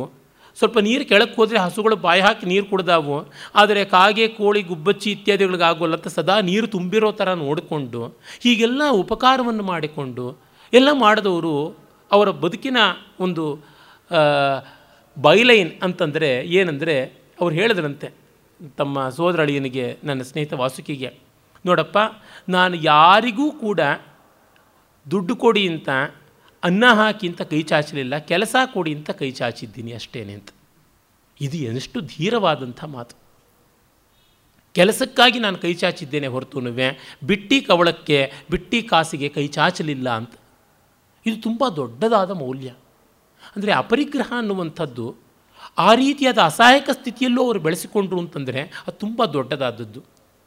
ಆ ಪುಣ್ಯಾತ್ಮರು ಸಾಯುವ ಹಿಂದಿನ ರಾತ್ರಿ, ಸಾಯುವ ಹಿಂದಿನ ರಾತ್ರಿ ಅಲ್ಲ, ಸಾಯುವ ಹೊತ್ತೆ ರಾತ್ರಿ ಸುಮಾರು ಹನ್ನೊಂದು, ಹನ್ನೆರಡು ಗಂಟೆಗೆ ತೀರ್ಕೊಂಡಿದ್ದಾರೆ. ಆಗ ಮುಂಚೆ ನನ್ನ ಸ್ನೇಹಿತನ ತಂದೆಗೆ, ತಮ್ಮನಿಗೆ ಅವರು ಹತ್ತು ಹತ್ತುವರೆಯಲ್ಲಿ ನೋಡು, ನಾಳೆ ಒಂದನೇ ತಾರೀಕು, ಹಾಲಿನವ್ರಿಗೆ, ಹೂವಿನವ್ರಿಗೆ ತಿಂಗಳಿನ ದುಡ್ಡು ಕೊಡಬೇಕು. ಇಷ್ಟು ದುಡ್ಡು ಅವರಿಗೆ ಕೊಟ್ಟು ಬಿಡು ಅಂತ ಹೇಳಿಬಿಟ್ಟು ಇವರು ಪ್ರಾಣ ಬಿಟ್ಟಿದ್ದಾರೆ. ಅದು ಏನೋ ಕಳಿಸಿಕೊಟ್ಟು ತಮ್ಮನಿಂದ ಫೋನ್ ಬೇರೆ ಬಂದಿದೆ. ಆಯಿತು, ನಾನು ಕೊಟ್ಟ ಆಯಿತು ಅಂತ ಹೇಳಿಬಿಟ್ಟು. ಅಂದರೆ ಆ ಮಟ್ಟದ ಆನ್ರಣ್ಯದ ಭಾವ ಇದೆಯಲ್ಲ, ಇದು ತುಂಬ ದೊಡ್ಡದಾದದ್ದು. ಈ ಥರದ ಮೌಲ್ಯವನ್ನು ಬೆಳೆಸ್ಕೊಳ್ಳದೇ ಇದ್ದರೆ ಒಂದು ದೇಶ ಉದ್ಧಾರವಾಗುವಂಥದ್ದಲ್ಲ. ಇದನ್ನು ಕ್ಷೇಮೇಂದ್ರ ಬಹಳ ಚೆನ್ನಾಗಿ ಹೇಳ್ತಾ ಇದ್ದಾನೆ. ನಿಜ, ಪುರಾಣದ ಕಥೆಯಲ್ಲಿ ಬೇರೆ ಒಂದು ಮಹೋನ್ನತವಾದ ಉದ್ದೇಶ ಇದೆ. ವಾಮನ ಯಾಚನೆ ಮಾಡಿದ್ನು. ಮತ್ತು ಪೌರಾಣಿಕ ಕಥೆಗಳಿಗೆ ಬೇರೆಯೇ ಆದಂಥ ಒಂದು ಖಗೋಲಶಾಸ್ತ್ರೀಯವಾದ ಆಯಾಮಗಳು, ಸಾಂಕೇತಿಕವಾದ ಆಯಾಮಗಳು ಅನೇಕವಾಗಿ ಇವೆ. ಆದರೆ ಒಂದನ್ನು ನಾವು ಮರೆಯಬಾರದು. ಏನಂತಂದರೆ, ಯಾಚನೆ ಎಂಥವನ ಸ್ಥಾನವನ್ನು ಕುಗ್ಗಿಸಿಬಿಡುತ್ತದೆ ಅಂತ. ನೋಡಿ, ದಾತಾರಂ ಜಲದಂ ಪಶ್ಯ ಗರ್ಜಂತಂ ಭುವನೋಪರಿ ಎನ್ನುವ ಮಾತು ಭೋಜ ಪ್ರಬಂಧದಲ್ಲಿ ಬರುತ್ತೆ. ಎಲ್ಲರಿಗೂ ಕೊಡುವಂಥ ಮೋಡ ಆಕಾಶದಲ್ಲಿ ಜಗತ್ತಿನ ಮೇಲೆ ಗರ್ಜನೆ ಮಾಡಿಕೊಂಡು ಹಾರಾಡ್ತಾ ಇದೆ. ಆದರೆ ತಾ ತಾ ಅಂತಕ್ಕಂಥ ಸಮುದ್ರ ಕೆಳ ಕೆಳಗಡೆಗೇನೆ ಇದೆ ಅಂತ ಹೇಳಿಬಿಟ್ಟು. ಅದರಿಂದಲೇ ದಾರಿದ್ರ್ಯಸ್ಯ ಪರಾಕಾಷ್ಠ ಯಾಜ್ಞಾ ನ ದ್ರವಿಣ ಅಲ್ಪತ ಶಂಭುರಂಬರಹೀನೋಪಿ ಸರ್ವಜ್ಞ ಇತಿ ಕೀರ್ತಿತ ಅಂತ. ದಾರಿದ್ರ್ಯದ ಪರಾಕಾಷ್ಠೆ ಯಾಚನೆ. ಬರೀ ಬಡತನದಿಂದ ಒಬ್ಬ ಮನುಷ್ಯ ಕೀಳಾಗೋಲ್ಲ. ಯಾಚನೆಯಿಂದ ಕೀಳಾಗ್ತಾನೆ ಅಂತ. ಯಾಚನೆ ಶ್ರೀಮಂತನಿಗೂ ಇರಬಹುದು ಇಷ್ಟಿದ್ರೆ ಮತ್ತಷ್ಟು ಬೇಕು, ಇನ್ನಷ್ಟು ಬೇಕು ಅಂತ. ಯಾವ್ಯಾವುದಕ್ಕೂ, ಇನ್ಯಾವ್ಯಾವುದಕ್ಕೂ ಸವಲತ್ತುಗಳಿಗೆ ಮತ್ತೆ ಮತ್ತೆ ಕೈ ಚಾಚ್ತಾ ಹೋದರೆ ಸತುಭವತಿ ದರಿದ್ರೋ ಯಸ್ಯ ತೃಷ್ಣಾ ವಿಶಾಲ ಅನ್ನುವ ಭರ್ತೃಹರಿಯ ಮಾತು ಮತ್ತೆ ಅನುಸಂಧೇಯವಾಗುತ್ತದೆ. ಈ ಅರ್ಥದಲ್ಲಿ ನೋಡಬೇಕು. ಭಕ್ತಂ ಸಕ್ತಂ ಹಿತಂ ರಕ್ತಂ ನಿರ್ದೋಷಂ ನ ಪರಿತ್ಯಜೇತ್. ರಾಮಸ್ತ್ಯಕ್ವಾ ಸತೀಂ ಸೀತಾಂ ಶೋಕಶಲ್ಯಾತುರೋ ಭವತ್. ರಾಮನ ಬಗ್ಗೆ ಹೇಳ್ತಾನೆ. ತನ್ನ ಅಲ್ಲಿ ಭಕ್ತಿ, ಪ್ರೀತಿ, ಹಿತವನ್ನು, ಅನುರಕ್ತಿಯನ್ನು ಇಟ್ಟುಕೊಂಡ ನಿರ್ದೋಷವಾದ ವ್ಯಕ್ತಿಗಳನ್ನು ದೂರ ಮಾಡಬಾರ್ದು. ಭಕ್ತಿ, ರಕ್ತಿ, ಪ್ರೀತಿ ಮತ್ತು ನಿರ್ದೋಷ ಎಲ್ಲ ಗುಣಗಳೂ ಇದ್ದಂಥ ಸೀತೆಯನ್ನು ರಾಮ ದೂರ ಮಾಡಿಕೊಂಡು ಪರಮ ದುಃಖವನ್ನೇ ಪಟ್ಟ ಅಂತ. ನಿಜ ಸೀತಾಪರಿತ್ಯಾಗಕ್ಕೆ ಅದರದೇ ಆದ ಆಯಾಮಗಳಿವೆ. ಇಲ್ಲಿ ಪ್ರತಿ ಪೌರಾಣಿಕ ದೃಷ್ಟಾಂತಕ್ಕೂ ಇನ್ನೊಂದು ರೀತಿಯಲ್ಲಿ ಕಂಟೆಸ್ಟ್ ಮಾಡಬಹುದು ಆ ಮಾತನ್ನು ಹೇಳಿದ್ದೀನಿ. ಆದರೆ, ಅದಂತೂ ನಿಜ. ಸೀತೆಯನ್ನು ಪರಿತ್ಯಾಜ, ಪರಿತ್ಯಜಿಸಿದ ರಾಮ ಸಂತೋಷವನ್ನು ಪಡೋಕ್ಕಂತೂ ಆಗಲಿಲ್ಲ. ಅದರಿಂದ ನಾವು ಪ್ರಾಮಾಣಿಕರಾಗಿ ನಮ್ಮ ಆಶ್ರಿತರಾಗಿರ್ತಕ್ಕಂಥವ್ರನ್ನ ದೂರ ಮಾಡಿಕೊಳ್ಳಬಾರದು ಅಂತ. ಅಂಥ ಪರಮ ಧರ್ಮ ಸಂಕಟ ಬಂದಾಗ ಆಗುತ್ತದೆ. ಅರೆ ಲೋಕ ಸಾಮಾನ್ಯವಾದ ನೀತಿಯಲ್ಲಿ ನೋಡಿದಾಗ ನಾವು ನಮ್ಮವ್ರನ್ನ ಬಿಟ್ಟು ಕೊಡಬಾರದು ಅದು ನಮಗೆ ಬೇಕಾದವರು ಮತ್ತು ನಿರ್ದೋಷಿಗಳಾದವರು ಅವ್ರನ್ನ ಬಿಟ್ಟು ಕೊಡಬಾರದು ಅಂತ. ಎಷ್ಟೋ ಬಾರಿ ಸ್ವಾರ್ಥಕ್ಕೋಸ್ಕರವಾಗಿ ಮಾಡುವುದಾಗುತ್ತದೆ. ರಾಮ ಸ್ವಾರ್ಥಕ್ಕೆ ಮಾಡಲಿಲ್ಲ. ಆದರೆ ಸ್ವಾರ್ಥಕ್ಕಾಗಿ ನಮ್ಮೂರನ್ನು ನಾವು ಬಿಟ್ಟು ಕೊಡುವಂಥ ಕೆಲಸ ಆಗುತ್ತದೆ. ಅದು ತುಂಬ ತಪ್ಪು. ಇದಕ್ಕೆ ಎದ್ದು ಕಾಣುವ ಧಗ ಧಗಾಯಮಾನವಾದ ದೃಷ್ಟ ಅಂತಂದರೆ ಗಾಂಧಿ ಹಿಂದೂಗಳನ್ನು ದೂರ ಮಾಡಿದ್ದೇನೆ. ಮುಸ್ಲಿಮರಿಗೋಸ್ಕರ ತಾನು ಮಹಾತ್ಮನಾಗಬೇಕು ಅನ್ನೋದಕ್ಕೋಸ್ಕರವಾಗಿ ಆ ಒಂದು ಲೋಕ ಗೌರವದ ಲಾಂಪಟ್ಯ ಲಾಲಸೆಗಾಗಿಯೇ ಗಾಂಧೀಜಿ ಹಿಂದೂಗಳಿಗೆ ಭಾರತ ದೇಶಕ್ಕೆ ತನ್ಮೂಲಕ ಜಗತ್ತಿಗೆ ದೊಡ್ಡ ಅನ್ಯಾಯ ಮಾಡಿದ್ದಾರೆ. ನೆಹರು ಅಂತೂ ಅದಕ್ಕೆ ಹೇಳಲೇಬೇಕಾಗಿಲ್ಲ. ಗಾಂಧೀಜಿ ಬಗ್ಗೆ ಆದರೂ ಅವರ ವ್ಯಕ್ತಿತ್ವದ ಚಾರಿತ್ರ್ಯ ಶುದ್ಧಿಯಿಂದಾಗಿ ಗೌರವವಾಗಿ ಬಹುವಚನದಲ್ಲಿ ಸ್ಮರಣೆ ಮಾಡಬಹುದು. ನೆಹರುಗೆ ಯಾವ ಕ್ರೆಡಿಟ್ಸು ಕೊಡಬೇಕಾಗಿಲ್ಲ. ಸರ್ವಾನರ್ಥ ಮೂಲ ಕಾರಣ ಅಂತನಬಹುದು ಆಮೇಲೆ ವೇಶ್ಯೆಯರ ಮಾತಿಗೆ ಮರುಳಾಗಬಾರದು ಅನ್ನುವ ಒಂದು ಸಾರ್ವಕಾಲಿಕ ನೀತಿಯನ್ನು ಕ್ಷೇಮೇಂದ್ರ ಹೇಳ್ತಾನೆ. ವೇಶ್ಯಾ ವಚಸಿ ವಿಶ್ವಾಸಿ ನಭವೇತ್ ನಿತ್ಯ ಕೈತವೇ ಋಷ್ಯಶೃಂಗೋಪಿ ನಿಸ್ಸಂಗ ಶೃಂಗಾರಿ ವೇಶ್ಯೆಯಾಕೃತ ಅಂತ. ರಾಮಾಯಣದಲ್ಲಿ ಮತ್ತು ಭಾರತದಲ್ಲಿ ಕೂಡ ಬರುವಂಥದ್ದು, ರಾಮಾಯಣದ ಬಾಲಕಾಂಡದಲ್ಲಿ, ಮಹಾಭಾರತದ ವನಪರ್ವದಲ್ಲಿ ಋಷ್ಯಶೃಂಗೋಪಾಖ್ಯಾನ ಬರುವಂಥದ್ದು ಇದೆಯಲ್ಲ. ಅಲ್ಲಿ ರೋಮಪಾದನ ರಾಜ್ಯಕ್ಕೆ ಮಳೆ ಬರಬೇಕು ಅಂತ ಈ ಮಹರ್ಷಿಯ ವಿಭಾಂಡಕನ ಮಗನಾದ ಋಷ್ಯಶೃಂಗನನ್ನು ಬರಮಾಡಿಕೊಳ್ಳುವುದಾಗುತ್ತದೆ. ಅದಕ್ಕೆ ವೇಶ್ಯರವರನ್ನು ಮರಳು ಮಾಡಿ ಕರ್ಕೊಂಡು ಬರುವ ಪ್ರಸಂಗ ಉಂಟು. ತಂದೆ ಅದೇ ರೀತಿಯಾಗಿ ಹೆಣ್ಣಿನ ನೋಟವೇ ಇಲ್ಲದಂತೆ ಬಳಸಿರ್ತಾನೆ. ಆದ್ದರಿಂದ ಆದದ್ದು ಏನರ್ಥ? ಬುದ್ಧನನ್ನು, ಸಿದ್ಧಾರ್ಥನನ್ನು, ಶುದ್ಧೋಧನ ಬೆಳೆಸುವಂಥ ಬಗೆಯಲ್ಲೇ ಇವನು ಬೆಳೆಸಿದ್ರಿಂದ ಆದದ್ದು. ಅದರಿಂದ ನಮ್ಮ ಮಕ್ಕಳಿಗೆ ನಾವು ಒಂದು ಸ್ವಲ್ಪ ಮಟ್ಟಿಗೆ ಲೋಕದ ಒಳಿತು ಕೆಡುಕುಗಳ ಅರಿವಿರುವಂಥ ರೀತಿಯಲ್ಲಿ ಬೆಳೆಸಬೇಕಾಗುತ್ತದೆ. ತುಂಬ ಪ್ರತ್ಯೇಕಿಸಿ ಮಹಾಮಡಿಯಲ್ಲಿ ಬೆಳೆಸ್ತೀವಿ ಅಂದರೆ ಅದು ಪರಮ ಮೈಲಿಗೆಯಲ್ಲೇ ಮುಗಿಯತಕ್ಕಂಥದ್ದು. ಆ ಕಾರಣದಿಂದಲೇ ಒಂದು ಒಳಿತು ಕೆಡಕುಗಳ ಸಂತುಲನ ಇರುವಂಥ ಲೋಕವನ್ನು ತೋರ್ಪಡಿಸಿಕೊಡಬೇಕು. ಇರಲಿ.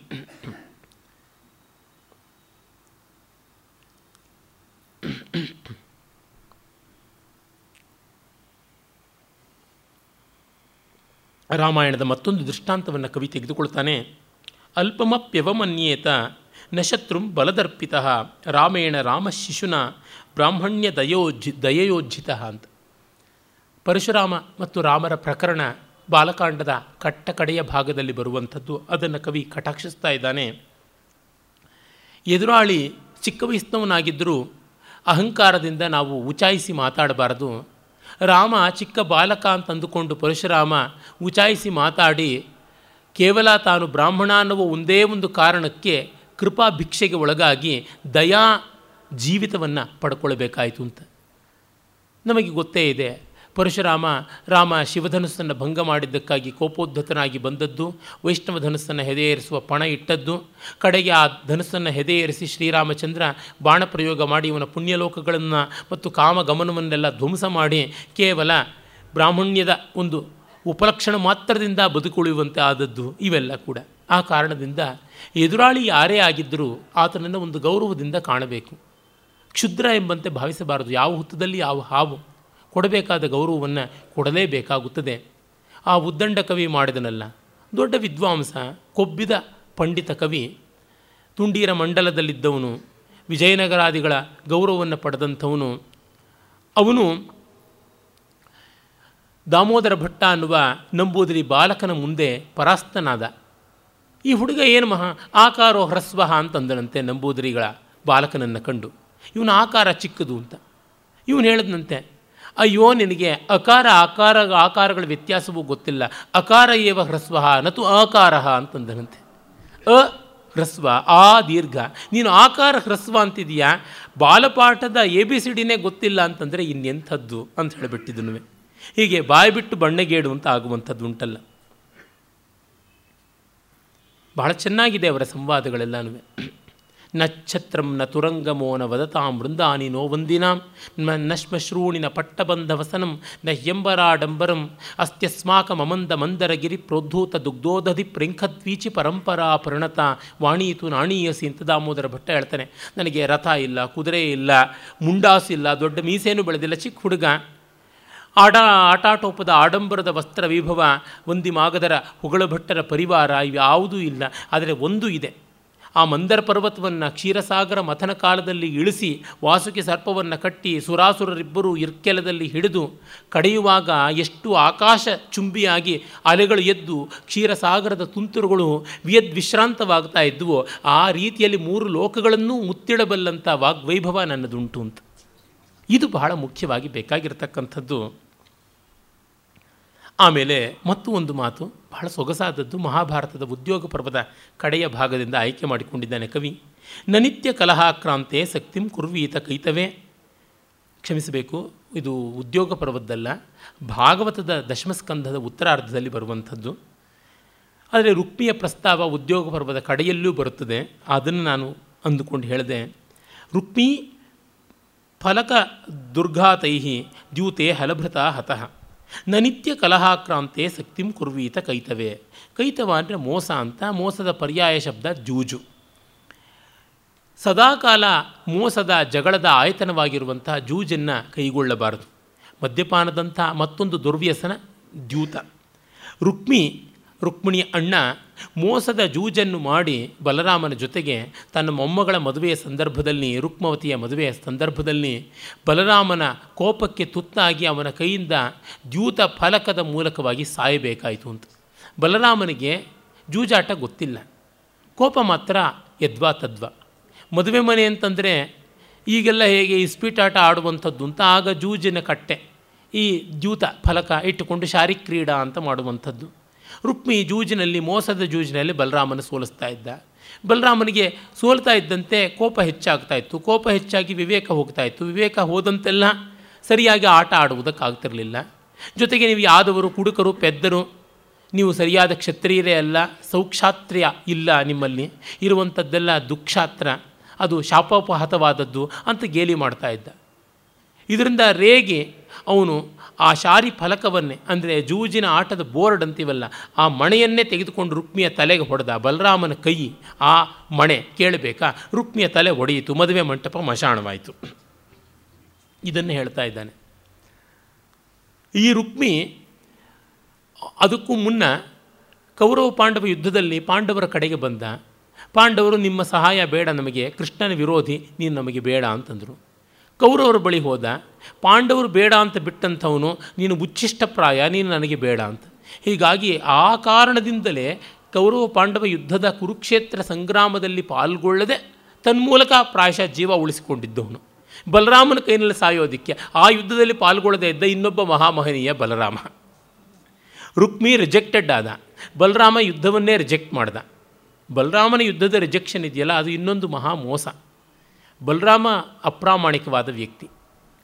ಒಳ್ಳೆಯದು ಕೆಟ್ಟದ್ದು ಯಾವುದು ಅಂತ ಗೊತ್ತಾದ ಮೇಲೆ ಒಳ್ಳೆಯ ಪಕ್ಷಕ್ಕೇ ನಿಲ್ಲಬೇಕು. ತಟಸ್ಥ ಪಕ್ಷ ನಿಲ್ತೀವಿ ಅಂತ ಅನ್ನೋದು ಕೆಟ್ಟ ಪಕ್ಷಕ್ಕೇ ಪರವಾಗಿ ನಿಂತಂತೆ.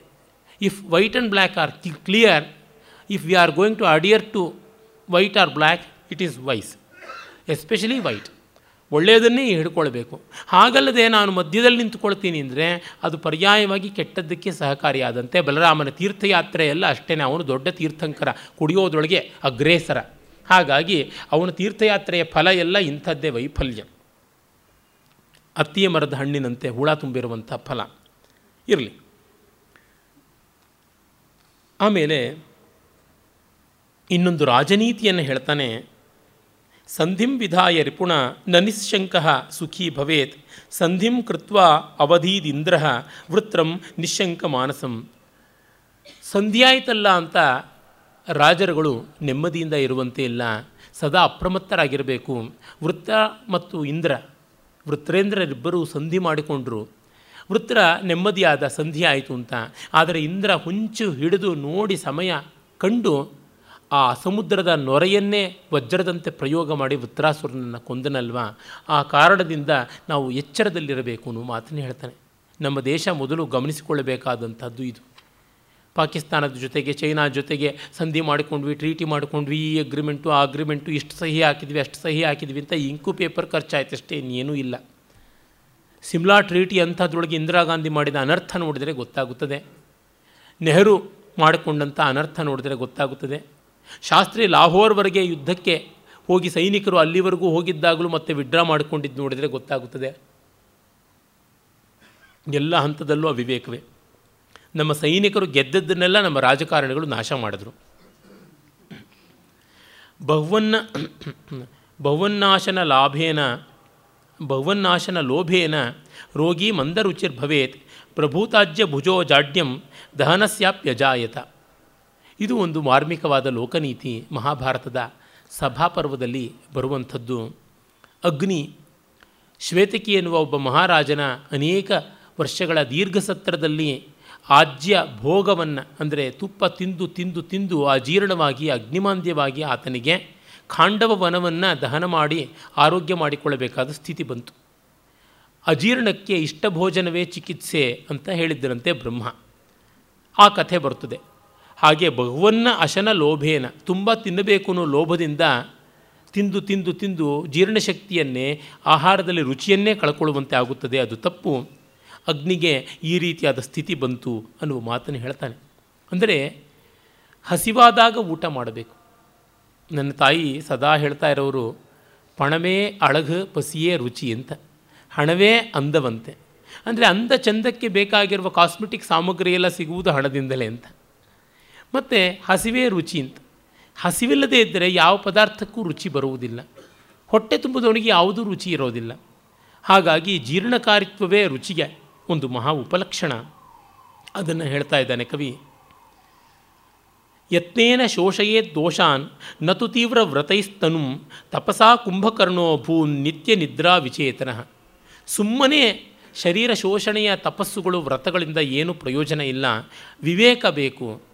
ಕುಂಭಕರ್ಣ ವಿವೇಕವಿಲ್ಲದೆ ದೊಡ್ಡ ತಪಸ್ಸು ಮಾಡಿ ಪಡೆದ ವರ ಏನು? ನಿದ್ರೆ. ಬದುಕಿದ್ದು ಸತ್ತಂತಹ ವರ. ಆ ರೀತಿಯಾದ ವರದಿಂದ ಆಗುವಂಥದ್ದೇನು?